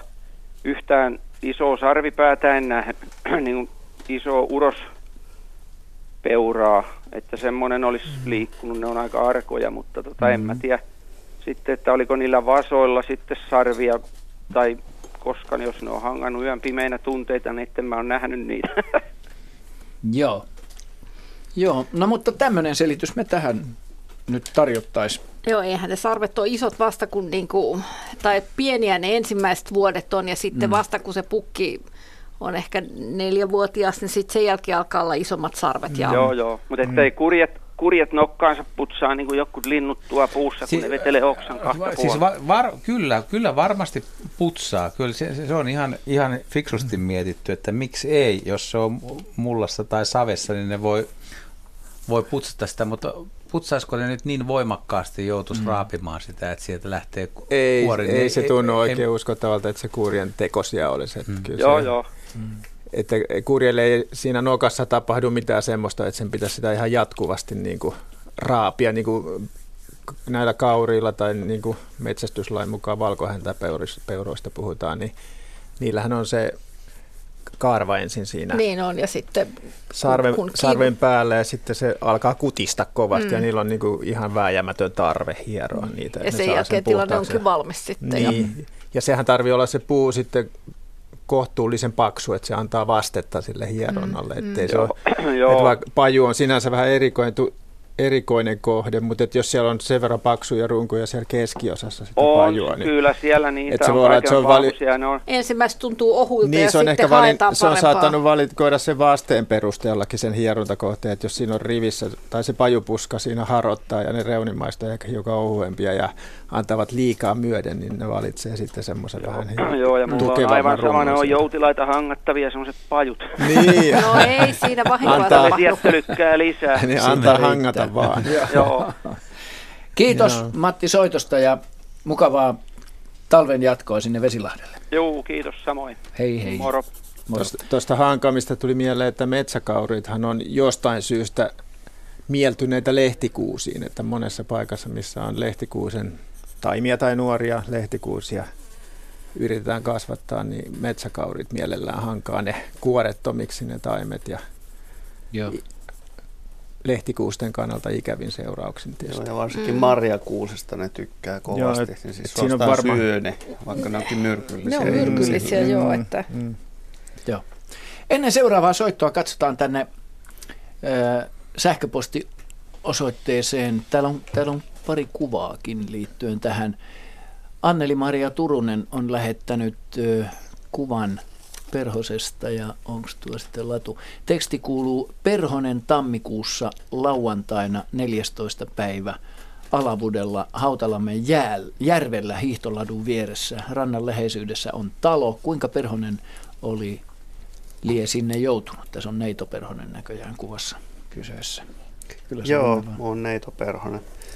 Joo, Neito Perhonen talvehtii aikuisena ja, ja tota, varsin usein vielä niin, että, että tota niin, ihmis saa tuommoisessa niinku viile, normaalisti viileissä paikoissa, ulkorakennuksissa tai kesämökeillä, tämmöisissä paikoissa. Ja nyt jos se on tähän vuoden aikaan noinkin korkealla, siis eri, kun, kun päivä jo on pitkä ja aika pimeä, niin se tuskin on ihan, ihan niin kuin luontaisesti lähtenyt lentoon mistään. Et veikkaisin, että ehkä jotain saunaa, joka on normaalisti ollut tota niin, viileänä, niin onkin lämmitetty ja sitten se on riehaantuneena lähtenyt flygaamaan hyvissä lämpö, lämmöissä ulos ja siinä käy sitten noin.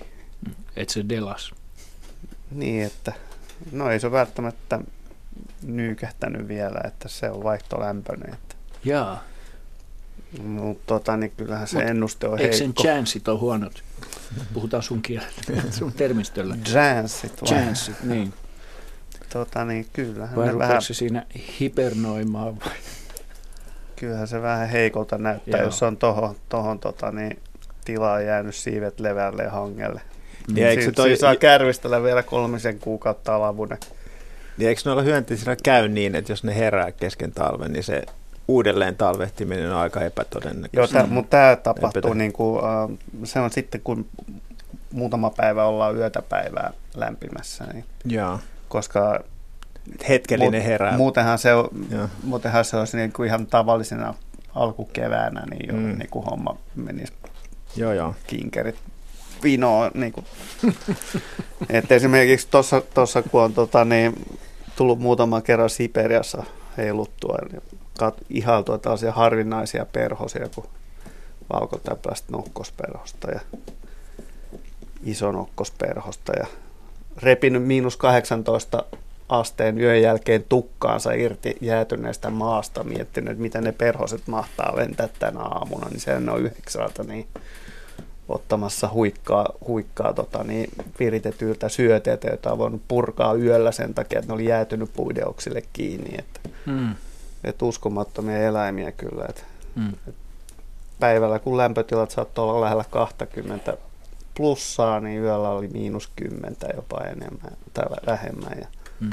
sehän ne sitten vaan oli heti aamusta, kun plussalla oltiin. Uskoma, uskomatonta sakkia kyllä kemiallisesti, että ne pystyy handlaamaan tuommoiset niin ympäristön lämpötilavaihtelut. Joo. Thanks. Hieno selitys. Kiitän myöskin Anneli-Maria Turusta hienosta havainnosta ja hienosta kuvasta. Okei, seuraava soittaja on meillä linjoilla. Soitto tulee Lapuan suunnalta. Veli-Pekka Shemeikka. Tervetuloa mukaan lähetykseen. No joo, kiitoksia. Mulla olisi kysymys kirjosieposta ja sen pesinnästä. Joo. Ja nyt oli semmoinen erikoinen tapaus, jota, jota pääsimme aitiopaikalle seuraamaan, että tuota, keväällä siinä hyvissä ajoin aloin valmistella näille pienemmille kolopesijöille tuota pönttöjä ja useita pönttöjä teimme siihen tontin reunalle olevaan metsikköön tuota ihan talitiaisia ja kirjo, kirjosieppoja varten. Ja siinä sitten saatiin seurata ensimmäistä kirjosieppoparia, jotka tuota, tulivat ja asettuivat siihen yhteen pönttöön. Ja se oli mielenkiintoinen seurata, koska se oli niin upeasti siinä terassia vasten, vasten nähtävillä. Ja, ja, ja. Siinä sitten todettiin se pesinnän alkaneeksi, koska tuota, siinä toinen niistä kirjosiepoista oli pois hyvin pitkän aikaa. Ja, ja tuota, todettiin, että se ilmeisesti uros siinä päivystää sitä ja vartioittei sitä pesää ja päästiin näkemään se oikein niin kuin livenä pitkän aikaa. Ja tuota, semmoinenkin episodi oli siinä nähtävissä erään kerran, että orava sattui tuolla lintujen ruokintapaikalta ja kuinka ollakaan se nousi sitten siihen kyseiseen puuhun, jossa tämä, tämä kirjosieppojen pönttö oli, niin voi tavatonta minkälaisen härtellin se uros kirjosieppo suoritti sille, sille tuota, oravalle häätääkseen sen pois siitä. Ja, ja tuota, se oli merkki siitä, että se pesäpönttö oli niin kuin täydessä, täydessä tuota valmiudessa ja siellä, siellä toinen hautoi niitä munia. Mutta sitten kävi kato sillä lailla, että tämä kysymys, kysymys on nyt sitten siihen, että mitä ihmettä tapahtui sitten jossain vaiheessa siinä, että, että tuota, tämä kyseinen kirjosieppopariskunta häipyi siitä. Niitä ei näkynyt enää puussa ei maassa ja me ihmeteltiin sitä, että mikä aiheutti sen, että ne lähtivät siitä kokonaan pois. Okei, me päätettiin, että kunhan syksy tulee, niin mä ihan varmasti varmistan, että mitä siellä pesäpöntössä tapahtui. Kun, kun siinä ei näkynyt poikasia, ei siinä näkynyt niitä vanhempia kirjoseppoja, eikä siinä näkynyt niin kuin mitään niitä lajilintuja. No, syksy tuli. Sitten mä päätin ottaa tikapuut asetin ne sitä puurunkoa vasten ja nousin sinne ja otin varovasti sen pöntön sieltä alas ja, ja tuota, porakoneella otin, otin ruuvit auki sieltä katosta ja katsoin sinne sisälle ja tuota, siellä oli kuusi ihan selvää kirjosiepon munaa siellä pöntössä, mutta mitä sitten? Siellä oli kuvitelkaan, niin joka munassa oli pieni reikä. Ja me ihmeteltiin vaimon kanssa sitä, että molemmat katsottiin sitä ja todettiin, että tämä on ihan, ihan selvä juttu, että näissä on reijät näissä munissa ja ja, ja se alkaisi pikkasen meille niin kuin valaista sitä, että jotakin on tapahtunut siinä pesinnän aikana, mutta mitä? Tämä kysymys tulee teille. Ja, ja tuota, ilmeisesti tämä pariskunta hylkäsi sen pesän sen vuoksi, että siinä oli joku käynyt siellä pesällä. Ja tuota, niin, niin, mä otin sitten, kun se oli se kansilevy siitä pois, niin mä otin sellaisen jäykän heinän ruokon, jolla mä kokeilin niitä munia sieltä niin kuin irrottaa. Mä käännin pöntön ylösalaisin ja kokeilin niitä irrotella niitä munia sieltä, niin ne vuoron perään sieltä irtoili sitten, joskin ne oli lujasti siellä kiinni, mutta ne irtoili sieltä. Mutta kaikissa niissä oli pieni reikä niissä munissa. Oliko ne munan reijät samanmuotoisia, samankokoisia? Oli, oli, kyllä, nimenomaan. Koititko heinällä siitä reiästä sisään, oliko siellä mitään? Ei mitään ei ollut siellä siis, ei, ei mitään ollut siellä sisällä, että Siitähän nyt oli aikaa siitä kirjosieppojen pesintäajasta sinne syksyyn, että ne oli käytännöllisesti katsoen kaikki kuivunut sitten mm. kuivunut sinne, että ei siellä ollut mitään sisällä ja se mikä niin kuin todisti sen, että ne oli niin kuin sitten liimaantunut siitä nesteestä, nesteestä sinne, muni, sinne heinikkoon kiinni, mikä siellä pöntössä oli, että,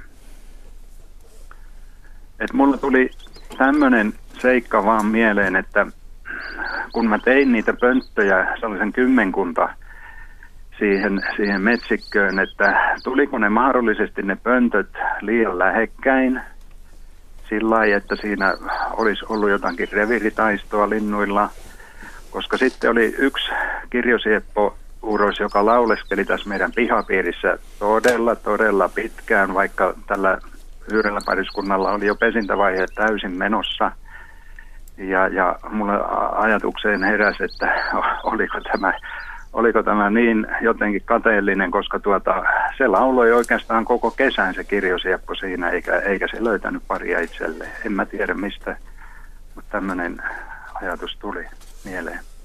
Joo. Joo. Mielenkiintoinen, mielenkiintoinen havainto. Niin, siis munat on reijitetty. Juu, kyllä, kyllä. Ja tämä ei ollut yksistään minun havaintoni tästä, tästä tosiasiasta. Mä, vaimo oli siinä vierellä ja, ja tuota, mä hänelle näytin tämän saman asian ja, ja tuota, hän, hän ihmetteli ihan samaa asiaa siinä, kun me sitten tuota, sitä kansilevyä sitten oltiin sitä pois otettu. Joo, aika, aika omituinen. On, on. Tästä nyt ei ihan tarkkaan sitten pysty selvittämään sitä, kun soittaja kertoi siis, että sieltä on sekä koiras että naaras hävinnyt, eikö se ollut mm, näin? Samaan aikaan, eli, eli tässä on kumminkin tämmöinen ykköspesintä ollut käynnissä. Voi mm. sen verran kertoa, mitä nyt tiedetään tästä tai pystyy pohtimaan, niin se kirjosiepolla, kun koiras tulee ja varaa, varaa sen pöntön ja laulaa ja saa sinne naaraan, niin tämä ensimmäinen naaras on hyvässä asemassa. Se koiras, koiras sitten myös osallistuu siihen siihen tulevien poikasten hoitoon. Ja samaan aikaan se koiras kyllä tuota, jatkaa sitä laulamista ja yrittää hurmata muitakin daameja. Ja voi olla, että tämmöisellä mahtikoiralla on useita, useita rouvia, mutta se ei enää näiden poikasia tai vaikka on omiakin sille joukossa, niin ei enää huolehdi, vaan siitä naarasta tulee yksi huoltaja. Ja se jo, palaa, palaa sitten ruokkimaan se näitä palaa, Kyllä, ja, ja keskittyy, keskittyy siihen, koska se useimmiten ne DNA-testit, mitä on tehty, niin tämä ensimmäinen on se, missä on myös sen omia jälkeläisiä kaikkein eniten. Mutta, mutta me ei nyt tiedetä, että onko ne munat reitetty mahdollisesti, siis kaksi viikkoa vaan haudotaan, että, ja on, onko sattunut, että koirasen naaras on hävinnyt tai kuollut, sitten jäi vähän epäselväksi, että voisiko olla käenpiika tai käpytikka. Jos käpytikka olisi mennyt tai mahtu sisään, niin se veisi ne munat, mutta Tiedätkö käenpiikat jynssäisi koko se, pöntön se, puhtaaksi? Kyllä, joo, Mm. sä oot ihan oikeassa. Mä yritän, etsiä jotain ihan Joo, pientäkin, mikä, joo, mikä mutta tulisi on mieleen tämmöistä. re- tyhjiä vielä. Että... No se, se tyhjyys, kuivua se, se, on, se, on, tietysti. sitä, Joo. sitä, niin kuin Ari on Jos ihan ne on oikeassa, ihan- koska ne on, van, se on vasta nyt syksyllä Mm, testattu, niin se, se, ne on, Niin ne on, varsinkin jos ne on ollut ihan kuivunut. Tuoreena tullut. Ne Mm. Joo. Jos siellä on vähänkin poikana Mutta on tosi, mie- tosi mielenkiintoista ajatella, että jos tota, joku on nyt reijittänyt ne munat siinä haudonnan alkuvaiheessa, niin toki ne luulisi, että ne olisi jatkanut hauduntaa mm. vielä jonkun aikaa. Mm. Ja mitä tapahtuu sitten, jos ei ne kuoriudu ne munat? Rupeeko ne tekemään uusinta pesiota vai häipyykö ne? Et johtuuko se häipyminen siitä, että, tota, että ne munat oli reitetty vai joutuuko ne emot johonkin muualle jostain syystä, jonkun pedon saaliiksi, ja sitten ne munat on jäänyt sinne oman onnensa No ja ne on varmaan- reitetty myöhemmin. Kyllähän- mitä tässä on tapahtunut? Kyllähän se Mm. naaras varmaan, jos se on, kun niitä on noin paljon ja se on, ellei sillä ole käynyt jotain, niin kuin pitkään Juha se jatkaisi sitä Niin, hautomista, se oli, se oli mullakin mielessä se kysymys. kunnes se luovuttaisi ja toteaisi, että tämä ei enää nyt. Pari viikkoahan sen luontaisesti kuusi haudotti. munaa on jo ihan parissa, täys- parissa, kuusi munaa on jo parissa ihan viikossa täysin ne haudutettu jo, Niin, mutta- ja parissa viikossa ne kuoriutu, sitten ne ei kuoriudu. Sitten mulla oli kerran yksi, yksi kuusitiainen, mikä tota, hautoi niin kuin ihan järjettömän pitkään. Ne oli tämmöisiä vesimunia. Et se oli varmaan kuukauden niiden munien päällä. Mm. Ja se ei niin kuin ymmärtänyt, mutta niissä munissa ei myöskään ollut reikää, kun ne kävi tarkastaa. Et Ne oli ihan, ne oli vaan sitten kun se tuli syksy, niin ne oli Niin tyhjiä. Mutta mut me, me ei tosiaan tiedetä nyt sitä, ja mistä se reikä on sinne syntynyt, niin se on kyllä... Toi on mysteeri. se on ja sitten jos ne aina- on samanlaisia, samankokoisia. Jotenkin mulle tuli mieleen, että, että niille emoille on tapahtunut jotain. Ne on niin kuin poissa pelistä, koska ne häipyy ihan kokonaan. Luulisin, että ni- niitä olisi näh- nähnyt siinä lähipiirissä, sit jos ensimmäinen pesä olisi tuhoutunut reikien takia. Ja ne munat on jäänyt sinne oman onnensa nojaan, ja sen jälkeen on sitten mennyt. Voisiko olla joku jaska olla joku hyönteinen, tai... joka menee munankuoren läpi. No kuulostaa aika erikoiselta, että jos ne olisi noin symmetrisesti niin kuin puuhastellut mm. tuollaista. Mm. Niistä pitäisi olla useita havaintoja, jos se on joku... Mm. joku mulla, mulla on semmoinen kuva, että mä olisin joskus kuullut vastaavan, missä on reitettyjä munia, mutta mä en nyt mä en kerta kaikkiaan tätä pönttöhommassa. Jos se olisi tiirakoloniassa, niin syytettäisiin karikukkoa, mutta, Mhm. mutta nyt ollaan eri biotoopissa. Tai merimetsäkoloniassa, sekin niin särkis- siirryttäisiin ihmistä. Näin on. Luulisi, että niin kuin joku tämmöinen mukamas nokkela pikkulintukin, niin saisi kuitenkin selkeämmin tuhoa aikaiseksi. Että Joo. Hei. puukiipiä, tappaja ei, ei, ei, ei, kun tota, erittäin huonotuulinen talitiainen, Ei huono. joka kilpailisi. Niin Erittäin voisiko se tota, mustasukkainen. olla käynyt? Kostajat. Katsosiko se nappasemassa reijän sinne vaan? Ja... jo- jotka, joka olisi menettänyt taistelussa, tota, tai siinä olisi ollut pönttö. Tämä nyt on toivottavasti kukaan ei ihan otettu tosissaan, tai, mutta Kukaan miksi ei ei? Valmis uhraamaan Ei. itsensä niin kuin No toi tähän mennessä mahdollisimman. alttarilla. Voisiko joku yksi tinttiyksilö niin reijittää munia? Mutta ei eikö olisi tämmöis- rikkonut yhtään, vaan tehnyt niihin kaikki Niin niin reijän. reijät. No tintit No, on kyllä aika siitä taitava. ihmeellisiä, että syksyllä varsinkin ne, nehän reiittää kaikki mahdolliset Joo. paikat. Että saattaa olla, että tuossa voisi olla itua Joo, se onkin ajatuksessa. selkeätä niin kuin safkan On, on, rohmuumista. Että Mutta jos se ei ole kelvannut sitten ruuaksi, vaan niitä on naksauteltu Niin. näin uteliaisuusmielessä. Jos on, jos, on, jos on heti, heti kato isketty, kun se on ollut vielä se alkio semmoisesta, että siinä ei ole oikeastaan Mm. Juuri näin.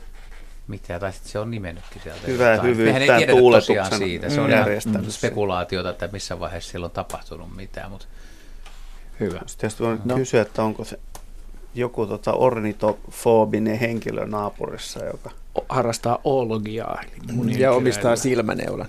Niin. Mutta silloin siellä olisi kaksi reikää, niin se olisi puhallettu ulos siitä. No niin, kello lähestyy 19.30. Meillä on vielä runsas puoli tuntia lähetystä aikaa. Kiitämme veli-Pekkaa soitosta ja toivotetaan sinne Lapualle hyvää talvea. Seuraava soittaja tuleekin tästä suhteellisen läheltä Helsingistä. Liisa siellä, hyvää iltaa. No hyvää iltaa. Mä kysyisin semmoista asiaa, että, että ohdakeperhosesta, että talvehtiiko ne nykyisin Suomessa ja tämä nyt perustuu siihen, että mä sattumalta luin vanhasta lehdestä, siis noin 20 vuotta vanhasta lehdestä, Heikki Villamon kirjoituksen, mm-hmm. jossa hän kertoi, että, että tota noin, niin, va- nämä ohdakeperhosethan on vaellusperhosia ja Pohjois-Afrikastakin ne lentää jopa huippuvuorelle asti, eli kolme ja kilometriä.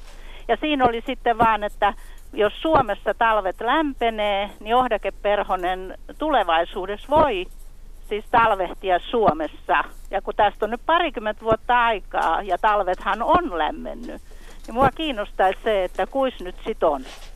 Sanotaan, sanotaan näin, että siinä vaiheessa kun Suomessa lentelee, no nythän on siis niin, että orakeperhonen, niin sillä ei ole lainkaan diapausia, vaan sen luontaiseen niin kuin kiertokulkuun kuuluu se, että se lisääntyy ympäri vuoden. Ja tilanne, jossa vaikka kuinka, kuinka lämmintä tulisi tänne Pohjois-Eurooppaan, niin mä en pysty vaan niin kuin näkemään sellaista mahdollisuutta, että sanotaan nyt vaikka jos jouluaatot on semmoisia 20 asteisia plussaa, niin siltikin niin se auringon valon määrä ei riitä ohdakeperhosen toukille aikuistumiseen, vaan, vaan ne saa kyllä jonkun asteisen flunssa ja heittää lusikat nurkkaa siinä vaiheessa. Tämä on niinku, systeemi on, monet eteläiset hyönteislait, niin ne pelkkä niin kuin meidän ilman lämpötila ei riitä, riitä niiden aikuistumiseen. Vaikka olisi kuin valon juhla keskellä, keskellä talvea, niin, niin niillä speksellä niin tämä homma ei tule onnistumaan. Elikkä, ja, ja mä luulen, että ohdakeperhoset ei, ei perimänsä takia edes aio näihin arpajaisiin osallistua, vaikka se voisi meistä loogiselta tuntua. Ja itse asiassa Britanniassa on nyt, nyt tota, niin tässä viime aikoina Britanniassa ja Espanjassa on tutkittu näitä ohdakeperhosten vaelluksia ja seurattu, että kuinka kauaksi ne oikeastaan menee ja on todettu, että, että ohdakeperhosten perhosten tämä suuri massa, niin vaikka sitä jonkun verran yksilöitä on esimerkiksi talven yli Marokossa, niin tämä suurin osa ohdakeperhosista on Afrikan länsirannikolla, siis niistä yksilöistä, jotka siirtyy myöhemmin Espanjaan Espanjaan ehkä tuossa maaliskuussa, Marokko helmikuun lopulta eteenpäin. Mutta ne on siis tuolla äh, ihan, ihan niin kuin Saharan eteläpuolisessa Länsi-Afrikassa ja sieltä ne lähtee pikkuhiljaa niin kuin, niin kuin näihin aikoihin varmaan valumaan pikku, uudet yksilöt sitten kohti pohjoista ja, ja vuoristoja. Ja, ja sitten se varsinainen massavaellus Eurooppaan alkaa alkaa tuossa huhti, huhtikuun lopulla. Ja, ja näiden yksi, näitä yksilöitä voidaan jo havaita Suomessa asti, jos, jos tuulet on sopivia. Ja tota, siinä mielessä niin tämä orakeperhonen on kyllä aika, aika fleksibeli otus, että, että kun kesällä meillä on, on pitkä, pitkä valoinen yö, niin ää, siis yö ja pitkävaloinen päivä, varsinkin huippuvuorilla, mm. niin, niin ne tosiaan pystyy, pystyy jopa aikuistumaan niin kuin ihan Lapissakin. Ja, ja tuossa satuin itse asiassa meidän museon, luonteellisesti keskusmuseon kokoelmassa järjestämään ohdakeperhos kokoelman uudelleen ja sinne tuli sitten katsottua kaikkia meidän vanhoja yksilöitä, mitä museolle on kertynyt ihan vuosisadan alkupuolelta lähtien. Ja, ja mulla oli yllättävän niin kuin se on oikeastaan aika yllättävää, että on ehkä kaikkein eniten talletettu täpläperhoslaji, mitä meillä kokoelmissa oli. Ehkäkin juuri sen takia, että kaikki yksilöt, mitä siellä aikana on saatu, on myöskin otettu talteen. Että nokkosperhoset, luojan kiitos, on jätetty suurimmaksi osaksi lentämään, mutta, mutta tämmöinen silloin vielä harvinainen vaeltajaperhonen, niin niitä on otettu aika paljon talteen. Ja sitä oli totta viekön koko Suomesta niin kuin jo, jo niin kuin 30-luvulta niin Kilpisjärveä ja Utsjokea myöten, että, että se on suhdanneherkkä otus tässä mielessä, että jos kelit lämpenee, niin mikään ei estä sitä, etteikö ne vaellukset ulotu niin pitkälle pohjoiseen kuin mannerta ja hyvää keliä riittää. Mm. Mutta joulun lahjaa siitä ei kyllä meikäläiselle leveyspiireille. Tietysti kun aikaa tarpeeksi kuluu ja, ja tota, niin pikkuhiljaa tämä tätä marginaalisen pohjoisen kierroksen päätteeksi, niin mannerialustat siirtyy lähemmäs päivän tasaajaa. niin, mutta ainakaan minä en ole katsomassa ja tuskin tämä homo sapienskaan enää siinä vaiheessa, mm. että siihen saattaa mennä sen verran monta sataa Mut, miljoonaa vuotta. Mutta onko niillä tämmöinen kesäsukupolvi sit Suomessa, joka aikuistuu Suomessa, siis toukkia? Joo, kyllä. Joo, siis et- ne et- voi jopa se on kaksi siis- polvea tehdä hyvänä Joo, eli se on siis se Suomessa. strategia on tulla niin kuin lisääntymään sinä aikana, kun se on Se mahdollista. on täsmälleen Joo. sama strategia, mitä käyttää afrikkalaiset muuttolinnut. Ne Afrikasta tulee rutikuiva meidän kesän ajaksi. Joo. Siellä ei ole kerta kaikkiaan mitään vihreää. Ja viime toissa vuonna, kun olin Marokossa, niin maaliskuun alussa, niin kyllä täytyy sanoa, että ne ohdakeperhoset ihan korkeamman oma, omatoimisesti, niin hävitti sen kaiken vihreän alangolta. Siellä ei mitään vihreätä ollut. Lopulta syötiin kaikki muutkin kasvit kuin asterikasvit. Ensiksi vedettiin ohdakkeet ja sitten lähti menemään kaunokit ja suoraan niin kuin kasvien filogenian mukaisesti kaikki lähisukuset. Ja lopuksi syötiin ihan mitä vaan vihreätä ja loput kuoli sitten sinne hietikolle. Mutta palaako nämä Suomessa syntyneet yksilöt sitten sinne Ne Suomessa Länsi-Afrikkaan takaisin? Suomessa syntyneet yksilöt alkaa, alkaa valua kohti etelää ja mä veikkaisin, että Suomessa, Suomesta menee jonkun verran niin kuin läntiseen Eurooppaan ja sitä kautta Afrikkaan takaisin, mutta yhtä lailla menee varmaan sitten niin kuin Lähi-Itään, että samalla tavalla kuin linnut, niin päämuuttoreitit. Tyydyttikö vastaus, Liisa? No kyllä, perusteellinen vastaus oli, että turha nyt odotella sitten talvehtivia ohdakeperhosia Joo, mä- elinaikana. Nimenomaan. Että, että ehkä minä luin sitten sen artikkelin vähän huonosti, että, mutta että tosiaan Heikki Villamon juttu se oli, mutta että, tai sitten mä muistan sen väärin, mutta että siinä, että siinä vaan jotenkin arveltiin, että se olisi mahdollista, että ihan niin kuin nokkosperhoset ja neitoperhoset ja kaikki muutkin, mutta, mutta se on sitten ihan eri juttu. Joo, no kyllä hyvä artikkeli pitää kaikenlaisen tulkinnan mahdollisuuden sisällä, Joo, sanotaan joo. näin. Kiitos, Kiitos soitosta. Paljon. Hei hei. Hei hei.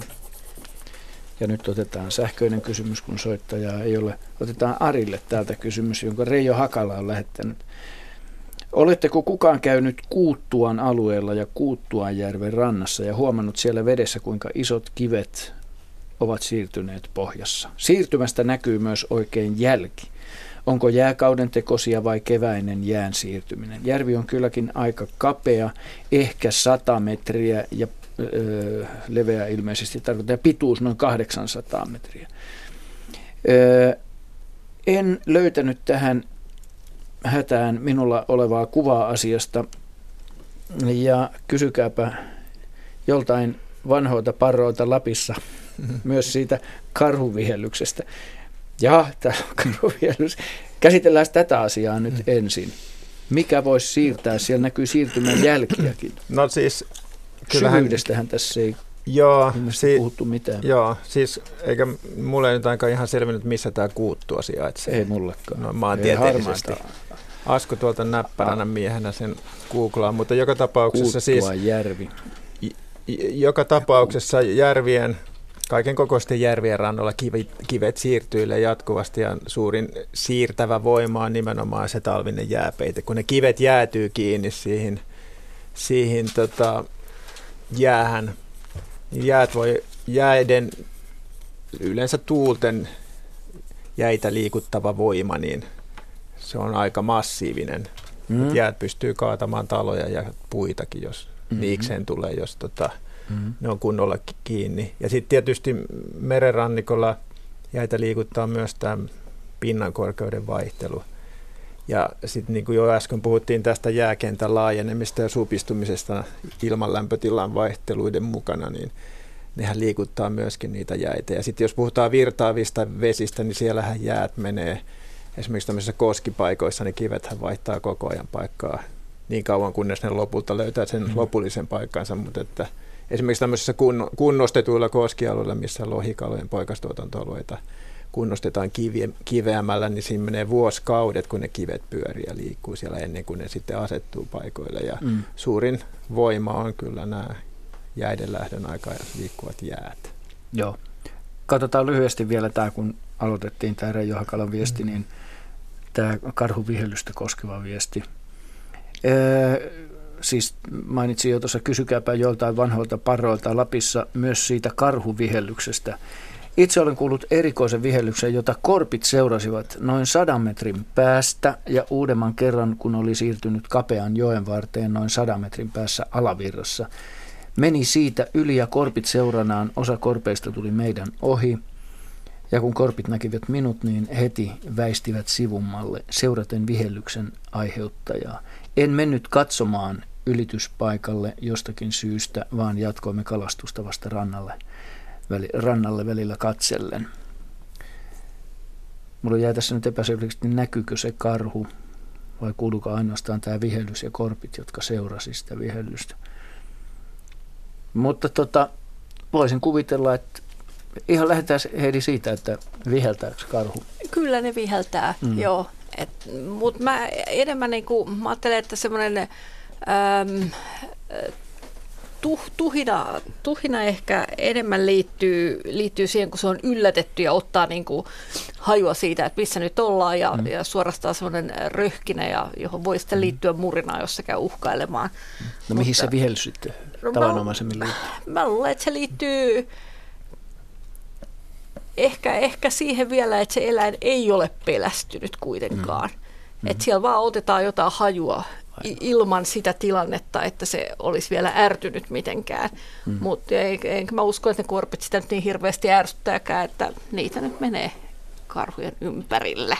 Ja korpithan, korpeillehan toi ei ole mitenkään epätavallista, että ne seuraisi, ne seuraisi seura, karhua, seuraa, koska siellä on tiedossa pöperöä. Kyllä, ja, ja usein saattaa huomata haaskalla, jos on vaikka kuvauspuissa, että kun, ennen kuin karhu tulee, niin korpit kyllä varoittaa, että mm kor, korpitänteille. Mutta mulla, mulla on vielä tämä vihellys. Tätä on kysytty monta kertaa, tätä on pohdittu jotain erilaisissa, eri, erilaisissa teoksissakin ollut. Niin, niin siis, siis tarkoitatko että se vihellys on siis, se on kuitenkin siis tämmöistä tuoksuilmavirtaa. Se, se Mulla on semmoinen mielikuva, että se syntyy, syntyy silloin, kun karhu vetää mutta siis hengityksen he, ilmaa sisään. Niin se ei siis vihellä suulla niin kuin mm. ihmiset, vaan niin. se syntyy nenä. Näin olen itse ymmärtänyt. Nokkaantelossa, joo. Mutta joo. Mm, menepäs siihen viereen katsomaan, joo. niin sitä on vaikea pyytää Ari, Tämä oli Arin yritys tässä nenäontelon kautta tehdä vihellystä. Siitä ei, se ääni kuuluu. Tuo ei kyllä vaikuta karhun vihellykseen. Ei, ei, mutta karhulta se vaikutti joka tapauksessa. Täällä Mutta ne, nyt... jotka on sen päässyt kuulemaan, kuulemaan niin kuin lähietäisyydeltä, jolla on visio siitä, että mi, minne päin Joo. se ilma silloin kulkee, niin tota, mielelläni. Siitä, siitä on tullut havaintoja, mutta mä, se on mulle edelleen niin kuin vähän epäselvää. Että mä, et, ja nimenomaan vanhemmat eränkävijät metsästäjät on, on sanonut, että he on kuullut milloin, mikä kuulostaa joltain muulta kuin pelkältä pelkältä niin kuin ilmavirrankaan vetämiseltä. Mm. Mutta, mutta mut, mut, mut, mut karhulla ei kuitenkaan, niin kuin, tavoitehan ei ole kommunikoida toisen ei. karhun kanssa, eikä, eikä välttämättä niin kuin ihmisen kanssa viheltämällä, vaan että kyllä mä luulen, että se syntyy juuri siinä, kun se karhu niin kuin, se ottaa vainua ilmasta ja niin. silloin se sisähengitys voi olla hyvin pitkä. Se ei ja ole ärtynyt eikä se vielä mitään, se vaan ei, pitkä, tiedustelee. Pitkä rauhallinen sisähengitys ja jos on vähän nenäontelan limakalvot niin. tukossa allergian takia, niin kuuluu Tällä se on aina selitetty, niin. että se on näin. Mutta kun niin. katsoo muuten karhun huulia, kun karhu syö marjoja, niin miten, miten, miten miten taitava se on, miten taitava se on käyttämään huulia verrattuna esimerkiksi mm, ihmiseen, niin, niin voisi hyvin kuvitella, että jos, jos karhu jostain syystä haluaisi viheltää tai puhaltaa. Se olisi parempi kuin Roger Whittaker. Juuri, juuri näin. Eli ole, va, va, vastaammeko me kuitenkaan pitkä. tässä oikein? Että voi, te, siis en takaa, sen takia tässä sanonkin, mutta tota, no, ei tässä nyt tarvitse tappelemaan ruveta. Mietin tätä, että mitä, millainen kurkunpään rakenne siellä on, että sallisiko se sitä, että se ääni tulisikin täältä alempaa. Siis voi, miksi karhu voisi puhua? Siis, mm-hmm. siis, mä, mä, en, mä en tiedä yhtään ihmistä, joka on nähnyt ja kuullut ja pystyy todistamaan sen, mutta miksei se voisi viheltää? Puhaltaa. Jos onkin siis, sisäänveto mutta... ja sitten sen mukana niin valtava määrä mustikoita irtoa kannoista ja Joo. No, ropisee kysyn sitä, että, että onko sen tarkoitus päästää se ääni vai ei, vai niin. syntyykö se ääni jonkun muun sivutuotteena? Ainakin Mä se, sanoin, että se on tarkoitus. Ainakin se jogikarhu, joka seikkailee sarjakuvissa, niin se viheltelee. No mutta Asko selvitti Jostain kuitenkin. sekin on otettu niin, malliksi. Nimenomaan. Ruotuun kaikki Kuuttua ja Kuuttua järvi puoleen. sijaitsee Lapissa Saariselän maisemissa. Aha, joo. Saariselän maisemissa. Eli voi olla hyvinkin, voi olla metrin verran jäätä sitten talvisin ja tota, semmoinen jää jo nappaa aikamoisen kiven lohkareen sisäänsä ja Niinpä. liikuttelee sitä sitten. Niinpä. Hyvät kuuntelijat ja luontoilun ystävät ja raatilaisetkin 15 minuuttia vuoden ensimmäistä luontoilta lähetystä on jäljellä. Otetaan seuraava soittaja Niko Alajärvi. Hyvää iltaa ja tervetuloa mukaan. Terve, terve. Terve. Sem, pöllöistä kysyisin ja myyräsyklistä, että mikä on tilanne, koska tässä on pöllönpönttöjä tehnyt viime keväänä aloitin tekemään, tuossa jouluna vein viimeisen, on toistakymmentä pöllönpönttöjä tehnyt ja samalla yrittänyt seurailla, kun pöllöjä ei näy, ei yhe yhtä. Yksi marraskuussa meni yöllä auton valoista meni. Ja yhden kävin Joo. syyskuussa hakemassa lietesäiliöstä nälät kiintyneen huhkaja. Joo. Siinä on tämä, tämän kesän jälkeiset pöllöhavaajat. Täm- Onko nyt jonkunlainen myyrätilanne huono vai mikä mahtaa olla? Täällä helmipöllö ääntelee taustalla. Juha, Tietääkö, täs- tietääkö, ensin otetaan täältä, Joo. tietääkö joku raadista, onko joku kattonut, onko sulle Heidi tuosta, Mm. kun myyrätilanne vaihtelee ja Niin, Joo, ja tämä syklisyys tota- tekee Niin. muutosta. Toivottavasti en valehtele, mutta tota, mun mielestä myyrät on, on kasvussa, kasvussa Etelä-Suomessa ja oliko se idässä? Mikä tarkoittaa sitten pöllöille se olisi paras Siis pöllöillehän se, se nouseva. joo, ja ne, nehän ei aina satu niin kuin joka puolella maata aina samaan, Mm. samaan aikaan nämä tota, myyräsyklit. Mut, mut nyt, siis mä katsoin tätä ihan muutama viikko sitten, mutta tämä tieto puuttuu nyt päästä, niin se on, se on joulun aikaan tipahtanut sieltä. Kerropa Niko tässä, tässä tota, Etelä-Suomessa Mi-. Musta etelässä oli, mutta mut, mä, mä väitän, että se oli idässä, kun se oli kovasti nousussa. mille, pöntölle, äh, mille pöllölajille erityisesti nämä pöntöt oli?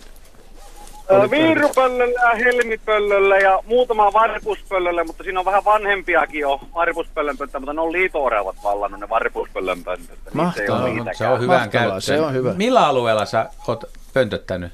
Tai missä päin? Etelä-Pohjanmaalla. Etelä-Pohjanmaalla, joo. Joo, Alajärvi. Niin, joo, mä, se meni ohi. Niin, Joo. niin, joo, pitäisi toivoa, että et, et, et, onko teillä myyriä siellä? Siis, äh, kysytkö sen takia, että odotat sykliä, ootko tehnyt havaintoja, että niitä ei ole? No kun sitä mä justiin No kun mietin tässä, pönttöjä että ei- onko nyt... pöllöjä Niin, ei niin, mutta ole. Niin kun pöl- pöllöjä ei näy, mutta onko nyt sitten semmoinen tilanne just, että täällä on myyrät loppunut? Koska mä en ole kyllä nähnyt muuta kuin sen viirupöllön, mä näin marraskuussa yö, aamuyöllä, Joo. tulin töistä ja sitten lokakuussa kävin yhden näläkiintyneen huuhkajan, kävin navetan lietesäiliöstä niin, nukkimassa pois. Siinä on niinku kesän jälkeen Kyllä, tähän kyllä. päivään mennessä pöllöhavainnot. Tosi vähällä No on. kyllähän se siihen niinku viittaa. Kyllä se taitaa. Mulla on nyt semmoinen muistikuva, että esimerkiksi viime, viime kesältä mä juttelin kokkolalaisten kavereiden kanssa, jotka oli, ne, ne, ne taisi kyllä sanoa, että tuli, oli aika heikko toi myyrätilanne, siis viime, viime kevät. Ja viime, viime mm. vuosi oli huono siellä. Mm. Toivottavasti nyt en puhu ihan puuta heinää, mutta se, on, se on ollut heikko. Ja, ja niin kuin tässä nyt on annettu ymmärtää, että, että pöllöt on hyvinkin riippuvaisia myyräkannoista. Eka pitää olla myyriä, että naaraat on sen verran hyvässä kunnossa, että, että kannattaa alkaa pesimään. Ja jos ei ole myyriä, niin esimerkiksi viirupöllö, helmarikin voi jättää kokonaan pesimättä. Mm. Ja tietysti toinen tämä, mitä te olette tehnyt, erittäin tärkeä juttu, että siellä on niitä pönttöjä, että sentään koloon, että, että sitten kun on myyriä, ne on myös koti. Aivan. onnittelut siitä, mutta, mutta tämä myyrä, myyräsyklikysymys, tätä, tähän tulee kanssa usein ja, ja, ja näistä on ihmisillä, mä, mä luotan aina kun Henttonen avaa suunsa ja kertoo jotain, mutta hänelläkin, hänelläkin taitaa välillä niin kuin ruveta, että se, se myyräsyklit on muuttunut ja ne on epäsäännöllisiä, niin on tosi vaikea vastata ja lisäksi tämä alueellinen jakauma. Ja ennustettavuus on heikentynyt. Niin, Joo. et, et, et, et, et, et, me ei varmaan osata vastata tähän kovin Sä et enää luota kuin Henttonen sykliin.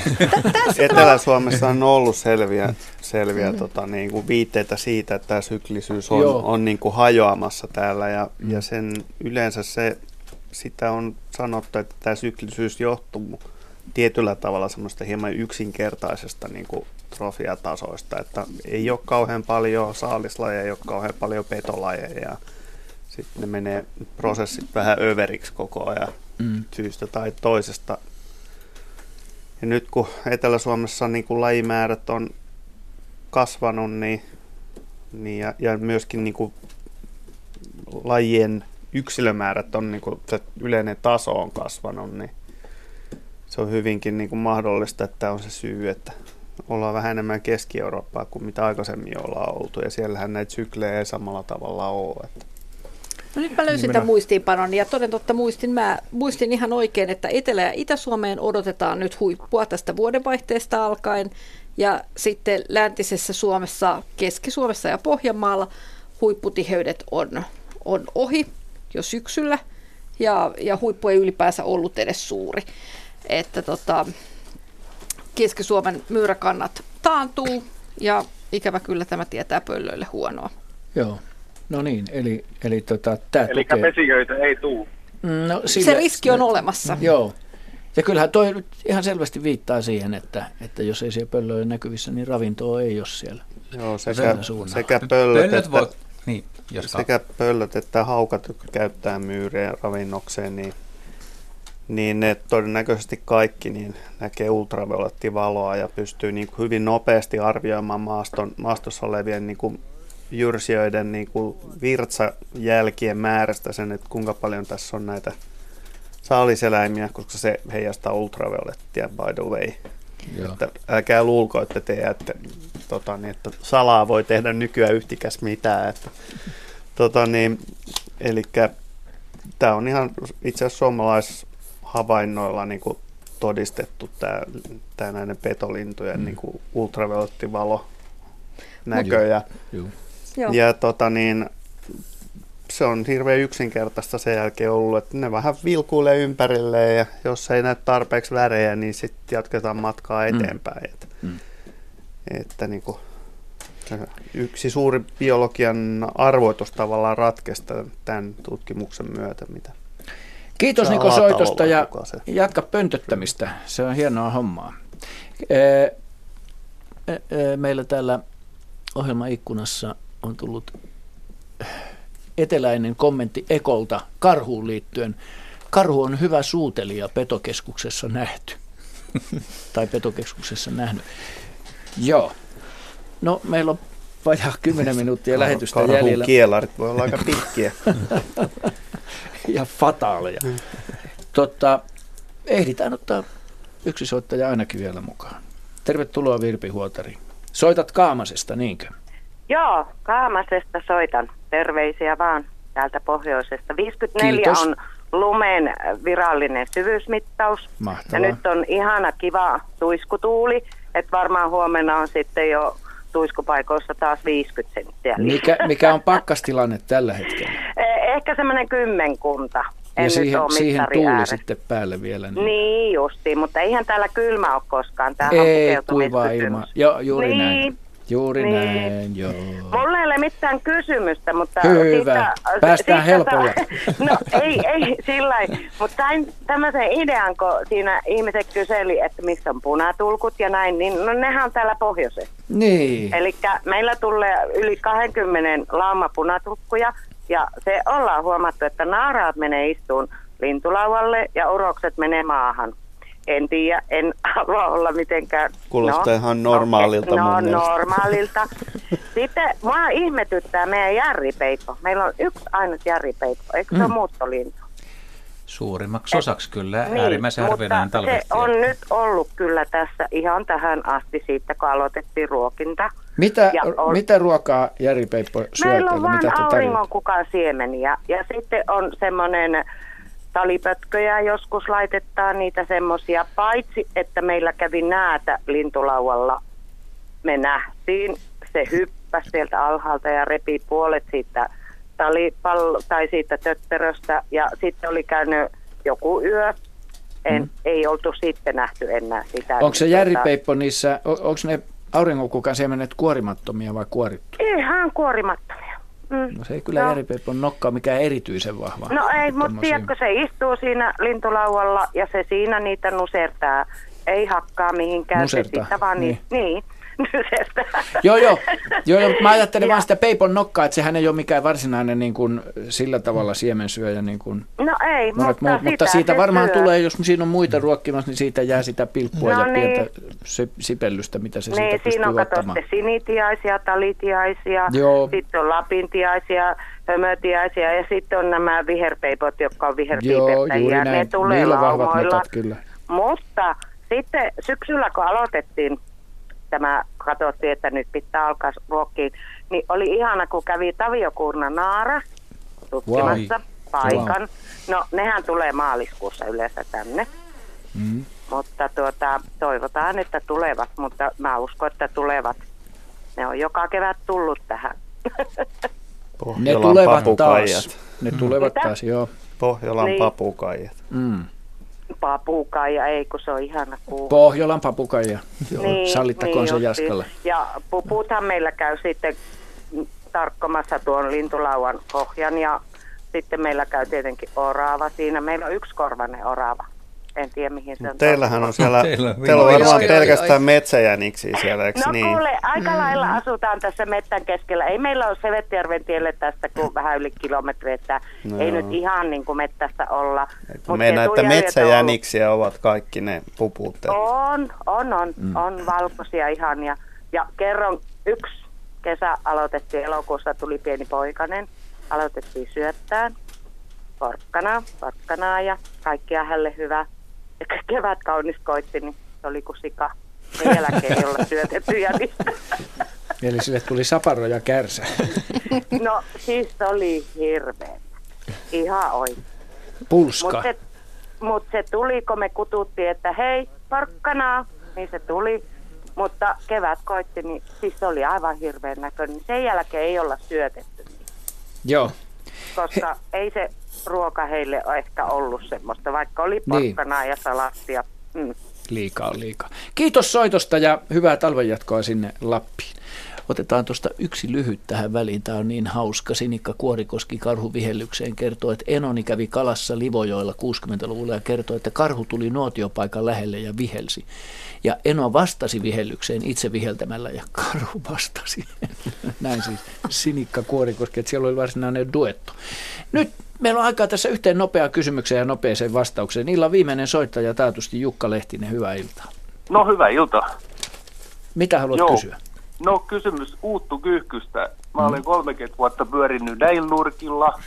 Täällä on Uuttu Kyyhkyt tulee yleensä jossain, olisiko maaliskuun puolella. Mutta nyt tota on Mitä, viikkosi- mi, missä nämä nurkat ovat? Rymättylä. Ah, hyvä, juu kyllä. Joo, tää on tammimettävaltainen Joo, alue. juuri Ja niin. tota, nyt viikko sitten ilmestyi yksi pariskunta, tai en tiedä onko ne pariskunta, mutta kaksi niin kumminkin on. Ja, Niin kyyhkyjä. Joo, ja mä Joo. heitin niille hiukan kauraa tonne nurmikolla. Tänään näin ne tuossa kaivonkannen vieressä ne semmoista tammelehtikasa ne tonkis ja Joo. muskasin lekan kanssa vähän pähkinöi. En tiedä kelpaako niillä pähkinää, mutta Mm, miten hyvä. harvinaista tämmöinen on, että et uuttuykyykyt on. Onko ne mahdollisesti jäänyt tänne vai joko on jonkinmoinen muutto alkanut? Kiitos kysymyksestä. Me äh, ruvetaan vastaamaan täällä ja toivotetaan sulle tässä vaiheessa hyvää talvenjatkoa sinne Rymättylään. Juha. Eikö me panna vielä tässä tammikuun puolivälissä niin ne talvehtiviksi, että Juu. ruvetaan laskea kevät muuttoa vasta helmikuun puolella. Että. Mm. Mutta ne tulee, jo, joskus tulee aikaisin eteläisten ilmavirtojen mukana. Mm. Että se, se, se, mikä on muuttoa ja mikä on talvehtimista, niin se on välillä vähän vaikea erottaa. Se on, se on hyvinkin häilyväinen. Mm. Niin, ja on ne voinut hengalla jossain maatilan tota, niin, liepeillä. Ja Kyllä, ja nyt kun on vähän ollut leudompi keli, niin heti ollaan tammimetsässä parhaat lukaaleet katsoa. Mutta Mm. pystyy, pystyy kyllä talvehtimaan. Harvinainen talvehti. Mites tota noin, menin tuossa sanomaan, että Rymättylän suuntaan on uuttukyyhkyyn, niin kuin uuttukyyhky seutua. Missä uuttukyyhky kannat nykyään on tiheimmillään, Juha? No, kyllä mä sanoin, että, että helsinkiläiset saa nauttia Suomen tiheimmästä uuttukyyhkykannasta Kuusiluodossa ne- ja vanhan kaupungin lahdelle. Siellä on varmaan tämmöinen pienimuotoisesti niin Suomen paras, paras joukko.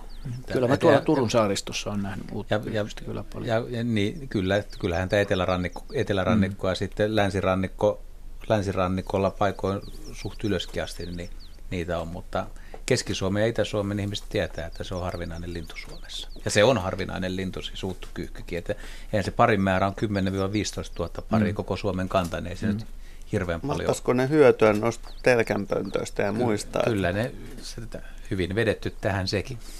Kiitämme arvon raatilaisia ja ennen kaikkea kiitämme teitä luontoillan kuuntelijat ja ö, ohjelmaan osallistujat. Seuraava luontoilta kuullaan keskiviikkona 15. helmikuuta. Silloin päivä on jo paljon pidemmällä. Toivotamme kaikille oikein luontevaa ja mukavaa talvea. Hei hei!